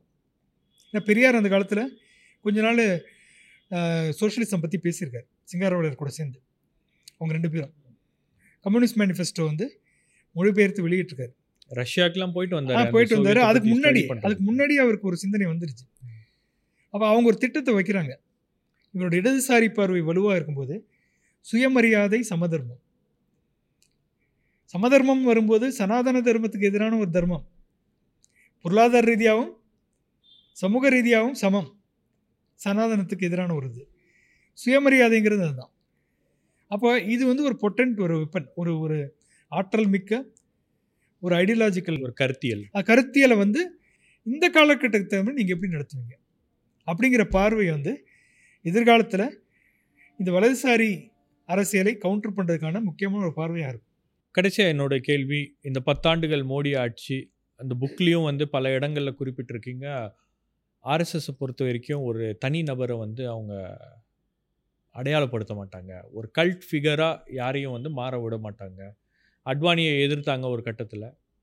மோடி இன்னைக்கு ஆர்எஸ்எஸை விட அதிகமாக வளர்ந்துருக்கிறாரா? ஆமாம் அது நிச்சயமாக இருக்குது அதாவது என்ன அதுதான் அவருக்கு பிரச்சனையாகவும் இருக்குது அவர் தனி மனித துதி வந்து முன்ன இப்போதும் வாஜ்பாய் காலத்துக்கு கூட நடக்கலை. வேக்சின் சர்டிஃபிகேட்டில் ஒருத்தர் படம் போட்டு வர பிரதமர்? ஜி டுவெண்ட்டி மாநாட்டில் மற்ற தலைவரின் படங்கள்லாம் சின்ன சின்னதாக போட்டு அவங்க ஏதோ ஒரு ஒப்பீனியன் போல் நடந்தது. அந்த கெஸ்ட் வராங்க. இவர் வந்து செவன்ட்டி எயிட் பர்சன்ட்டாம் கெஸ்ட்டுக்கு முன்னாடி இவரோட பெருமை. அப்போ என்னென்னா எல்லா இடத்துலையும் பெட்ரோல் பங்க்கில் இவருடைய படம். இவரோட படம் இல்லாத இடமே கிடையாது. இவருடைய பள்ளி குழந்தைகளை போய் பரீட்சை எப்படி எழுதுங்கிறாரு. பால நரேந்திரான்னு ஒரு கதையே இருக்குது ஒரு காமிக் புக்கே வந்துருச்சு. முதலைகளை பிடித்து காப்பாற்றினார் முதலைகளை பிடித்து வீட்டுக்கு கொண்டு போனார். ஒரு பிம்பத்தை உருவாக்குது. இந்திய அரசியலை பொறுத்த வரைக்கும் ஒரு விஷயம் என்னென்னா ஒரு ஹீரோ அப்படிங்கிறது என்றைக்குமே தேவையாக இருந்திருக்கு. எவ்வளோ கொள்கை பலம் இருந்தாலும் கொள்கை ரீதியாக மட்டும் வந்து கொள்கை ரொம்ப முக்கியம். ஆனால் அந்த கொள்கையை வந்து மக்களுடைய இந்த உள்ளுக்குள்ளே இருக்கும் இந்த ஆசைகள் ஆஸ்பிரேஷன்ஸ் நான் இப்படி ஆகணும் அப்படி ஆகணும் நம்ம சமூகம் நம்ம மொழி இப்படி இருக்கணும் இதையெல்லாம் சிறப்பாக வெளிப்படுத்தும் அருமையான அவர்கள் மொழியிலே வெளிப்படுத்தும் தலைவர் என்ற ஹீரோங்கிற ஒரு வந்து தேவையாக இருக்குது எப்பவுமே. அதனால் வந்து நீங்கள் என்ன தான் கிரவுண்ட் ஒர்க் பண்ணாலும் நீங்கள் ஒரு ஆளை நபரை முன்னிறுத்தி தான் பண்ண வேண்டிய ஒரு சூழல். அதில் வந்து இப்போ என்னென்னா இப்போ இருக்கிற நிலைமை எனக்கு தோன்றது என்னென்னா இது உண்மையாக இது வந்து சரியா என்னன்னு தெரியாது. என்ன வந்து மோடி தான் அரசின் பலமும் பலவீனமும். இவருடைய தனிமனித துதி ஒரு அதிக அதிகமாக போய் ஆர்எஸ்எஸ்க்கே வந்து ஒரு பிரச்சனையாக ஆயிருப்பார். அப்படிப்பட்ட செய்திகளும் இருக்குது இவர் அளவுக்கு அளவு அதிகமாக வளர்ந்துட்டாரு. அப்படிங்கிற ஒரு இது வருது. இன்னொன்று இவர்களுக்குள்ளே இருக்கும் அமைப்புகளுக்கும் பிரச்சனை பிஎம்எஸ் ஸ்வதேசி ஜகரன் மஞ்சள்லாம் இவர் முதலாளிகளுக்கு ஆதரவாக பண்ணுறதை எதிர்க்கிறதா ஒரு உள்ளுக்குள்ள ஒரு பிரச்சனை வருது. ஏன்னா இந்த அமைப்புகள் தொழிலாளர்கிட்ட பேசும்போது பெட்ரோல் விலையை பற்றி கேட்பாங்க. அப்போ பொருளாதார பிரச்சனைகள் வந்து ஒரு கட்டாயத்தை உருவாக்குது. அப்போ இவர் வந்து இதை வச்சே வந்து காலத்தை ஓட்ட முடியுமா? அப்படிங்கிற ஒரு பிரச்சனை வரும்போது ஆர்எஸ்எஸ் என்ன செய்ய போகிறதுன்னு ஒரு கேள்வி வருது. ஆனால் ஆர்எஸ்எஸ் பற்றி முக்கியமாக இந்த புத்தகத்தில் சொல்கிறதுன்னா நாங்கள் அரசியல் இயக்கம் இல்லை என்று சொன்னாலும் தேவைப்பட்டால் நாங்கள் அரசியலுக்கும் வருவோம்னு சொல்லியிருக்காங்க. அதனால் மோடியா அதற்கு அடுத்ததா அல்லது நாங்களே வருவோமா அப்படிங்கிறது இனிமேல் தான் தெரியும். ஆனால் இந்திய அரசியல் சூழலில் தேர்தல் அரசியலில் நீங்கள் ஒரு நபரை முன்னிறுத்த வேண்டியிருக்கு. அந்த நபர் அவருடைய யூட்டிலிட்டி வேல்யூ முடிஞ்சிச்சா இல்லையாங்கிறது இனிமேல் தான் தெரியும். அது பயன் பயன். அவர்னால் ஏற்படும் பலன் வந்து இனிமேல் கிடைக்குமா? இல்லை இவர்னாலேயே நமக்கு பிரச்சனை வருமாங்கிற ஒரு கேள்வி வந்து வந்திருக்கு இன்றைக்கி அந்த விஷயத்தை வந்து அவங்க அந்த கர்நாடகா தேர்தலுக்கு பிறகு ஆர்எஸ்எஸ் உடைய ஆர்கனைசர் பத்திரிக்கையில் ஃப்ளாக் அப் பண்ணியிருக்காங்க. இந்த மாதிரி ஹிந்துத்துவா அப்படின்ற ஒரு விஷயத்தையும் மோடி மட்டும் ப்ரொஜெக்ட் பண்ணிட்டு நம்ம போகக்கூடாது நமக்கு ரீஜனல் லீடர்ஸ் யாருமே இது காலகாலமாக இருந்திருக்க விஷயம் விஷயத்தை வாஜ்பாய். காலத்திலிருந்து அத்வானி காலத்தில் இருந்தது ஆனால் அவர்களெல்லாம் செய்யாத விஷயங்களை அவர் பண்ணியிருக்காரு. இதை இந்த பரக்கால பிரபாகர் புக்கில் வந்து அவர் ரொம்ப அழகான ஒரு சாப்டரே வச்சுருக்காரு. அப்நார்மலைஸ் அண்ட் ஈவென்டிஃபை எதையுமே அசாதாரணமாக காத்து அசாதாரணமாக காணும் மக்கள்கிட்ட. எல்லாத்தையுமே காட்சிப்படுத்தணும் ஈவெண்ட் ஆக்கணும். ஒரு ஸ்பெஷல் செஷனை வந்து அப்படியே பரபரப்பாகவே. வச்சிருக்கணும் அந்த மாதிரி. நீங்கள் வந்து ஜிஎஸ்டி எப்படி எப்படி அறிமுகப்படுத்தினாரு. மிட் நைட் செஷன் இவருக்கு ஒரு காம்ப்ளெக்ஸ் இருக்கு உள்ளுக்குள்ள. நேரு மாதிரியே ஆகணும்னு. நேருவை கிரிட்டிசைஸ் பண்ண கூட மிட் நைட் செஷன் நள்ளிரவில் ஒரு செஷன் நடத்துறாரு இவரை பிம்பத்தை பெருப்புக்கிறதுக்காக அவ்வளோ கேமராக்கள் இந்த அளவுக்கு கேமரா கான்சியஸாக ஒரு பிரதமர் இருந்திருப்பாருன்னு எனக்கு தெரியல. இவர் போய் ஏதோ ஒரு இடத்துல வந்து இமயமலைக்கு போனாலும் சரி போட்டில் எங்கேயோ யாருமே இல்லாத இடத்துக்கு போனாலும் யாரையோ பார்த்து கையை காமிக்கிறாரு. அந்த பக்கம் யாரும் இருக்கிறதுக்கு சான்ஸே கிடையாது. அதே மாதிரி காட்டுக்கு போகிறாரு அந்த ஒரு ஹண்டிங். கார்பெட் மார்க் போய் அங்கே வந்து ஒரு ஹீரோ எல்லா இடத்துலையும் மோடி. ஏறக்குறைய அவர் வந்து ஒரு கடவுள் மாதிரி. ஒரு காலத்தில் ஹரஹர மோடினே கோ கோஷம் போட்டிருக்காங்க. அது வந்து அப்படிப்பட்ட ஒரு ஆள் வந்து நமக்கு பிரச்சனையாக வராத ஆர்எஸ்எஸ் நினைக்க தொடங்கிருச்சுங்கிறது தான் எனக்கு தோணுது. இவர்னால் அசட்ஸாக இருந்து அசட்டாக இருந்தோ லைபிலிட்டி ஆயிடுவாரோ அப்படிங்கிற ஒரு சிந்தனை வந்திருக்கலாம் உள்ள. அவருக்கும் தெரிஞ்சிருக்குமோ? அவருக்கு தெரிஞ்சிருக்க சான்ஸ் இருக்குது அவருக்கு தெரியும் ஏன்னா உள்ளுக்குள்ளே பல சிக்னல்ஸ் கிடச்சிருக்கும். அதாவது இவருக்கு என்னென்னா இவர் ஏன் இவ்வளோ தைரியமாக பல விஷயங்களை பண்ணுறாருன்னா இரண்டாவது முறை வரும்போது தனி பெரும்பான்மை வந்துருச்சு. என்னால் தான் நடந்திருக்குன்னு ஒரு ஒரு வந்துருச்சு. யாருக்கும் கிடைக்காத தனி பெரும்பான்மை. அப்போ என்னென்னா அடுத்த முறை பிஜேபிக்கு வந்து பல அலையன்ஸ் பார்ட்டி யாருமே கிடையாது இன்றைக்கி இன்றைக்கி அதிமுகவே பிரச்சனையாக இருக்குது ஒரே மாநிலம் பெரிய கட்சி இது மட்டும்தான். இப்போ அடுத்த முறை ஒரு கூட்டணி ஆட்சி மாதிரி வந்தால் மோடி இருப்பாரா இல்லையா? அவரே அதில் இருப்பாரான்னு தெரியாது. ஏன்னா அவருக்கு அந்த திறமை இருக்காது. இன்றைக்கி அவருக்கு இருக்கிற ஈகோ தன்னை பற்றி ஒரு மிதமிஞ்சிய ஒரு பிம்பம். அதை வச்சுட்டு வந்து எவ்வளோ நாள் தொடருவார்? எப்படி எப்படி போகும்? ஆர்எஸ்எஸ் இதை எப்படி ஹேண்டில் பண்ண போகிறது இதுதான் நம்ம பார்க்க வேண்டியிருக்கு. கடைசியாக ஒரு கேள்வி சார். ஆர்எஸ்எஸ் இயக்கம் தமிழ்நாட்டில் கால் ஊன்ற முடியாததுக்கு காரணம் என்ன? அது முன்னாடி சொல்லியிருக்கேன் நான். அதே நூ- ஆயிரத்தி தொள்ளாயிரத்தி இருபத்தைந்தில் ஆர்எஸ்எஸ் வருது இந்தியா ஃபுல்லும் ஆயிரத்தி தொள்ளாயிரத்தி இருபத்தைந்து அந்த காலகட்டத்தில் சுயமரியாதை இயக்கம் வருது. அப்போ என்னென்னா இங்கே என்றைக்குமே மொழி ஆதிக்கம் சன்ஸ்கிரிட் அப்புறம் வந்து ஹிந்தி ஆயுது அதுக்கான ஒரு போராட்டம் நடந்திருக்கு. நீங்கள் சொல்லும் தேசியம். பெரியார் என்ன சொன்னார்? தேசிய இயக்கம்னு சொல்கிறீங்க நீங்கள் விடுதலைங்கிறீங்க. ஆனால் உங்களோட தேசிய இயக்கத்தில் இந்த பிற்படுத்தப்பட்ட மக்களுக்கும் தலித்துகளுக்கும் என்ன இடம்? கம்யூனல் ரெப்ரசன்டேஷன் அதை பற்றி உங்கள் கருத்து என்னன்னு சொல்லி அதில் ஏற்பட்ட முரண்பாட்டில் தான் வெளியே வராரு காந்தி வர்ணாசிரம தர்மத்தை வந்து நியாயப்படுத்துகிறாரு காந்திலேருந்து விலகி வர்றார். காந்தி சப்போர்ட்டர் அவர். அப்போ இந்த பிரச்சாரம் வந்து தொடர்ந்து நடந்துக்கிட்டே இருக்குது பண்பாட்டு தளத்தில் பெரியாரின் இந்த கருத்துக்களினால் வந்த பெரிய ஒரு தளம் அண்ணாதுரை காலத்தில் வந்து அரசியல் தளமாக மாற்றப்படுது. அது ரொம்ப அருமையான ஒரு ஒரு பொலிட்டிக்கல் மூவ் பெரியாரை எதிர்த்தாலும். அப்புறம் பெரியார் ஏற்றுக்கிறாரு அரசியல் அதிகாரம் அதிக நமக்கு தேவையாக இருக்குன்னு. அப்போ என்னென்னா அந்த காலத்துலேருந்தே சமஸ்கிருத எதிர்ப்பு நீங்கள் சொல்லும் தேசியத்துக்கான எதிர்ப்பு இந்தியாவில் பல கட்சிகள் பேசும் தேசியம் காங்கிரஸ்லேருந்து அதற்கான எதிர்ப்பு கலாச்சார தேசியம் என்ற கருத்துக்கு இந்து உயர்ஜாதி கலாச்சார தேசியம் அதுக்கு எதிராக ரொம்ப ஸ்ட்ராங்காகவே இங்கே வந்து ஒப்பீனியன் இருந்துக்கிட்டே இருக்குது அதுக்கப்புறம் முக்கியமானது சமூக நீதியினால் பலன் பெற்ற பல தலைமுறைகள். இன்றைக்கி எல்லோரும் என்ன சொல்கிறாங்க பெரியார்லாம் நம்மளாம் எங்கே இருந்திருப்போம்? திராவிட இயக்கம்லாம் எங்கே இருந்திருப்போம். அறுபத்தொம்பது சதவீதம் யார் அவர்கள்லாம் இந்துக்கள் தானே? ஒரு மூணு பர்சன்ட் முஸ்லீம்ஸ். அறுபத்தாறு சதவீதம் இந்துக்களுக்காக நின்ற கட்சி வந்து ஒரு ஐடியாலஜிக்கலாக வந்து ஒரு கவுண்டராக நிற்கிது அதான் அதனால தான் வர முடியல. என்னென்னா ஆயிரத்தி தொள்ளாயிரத்தி அறுபத்தி ஏழுக்கு பிறகு வந்து இங்கே தேசிய கட்சிங்கிறது திமுகவும் அண்ணாத்திக்கும் மாறி மாறி வந்தாலும் இன்றைக்கு வந்து கலைஞர் கருணாநிதி இல்லை ஜெயலலிதா இல்லை பெரிய தலைவர்கள் யாரும் இல்லை.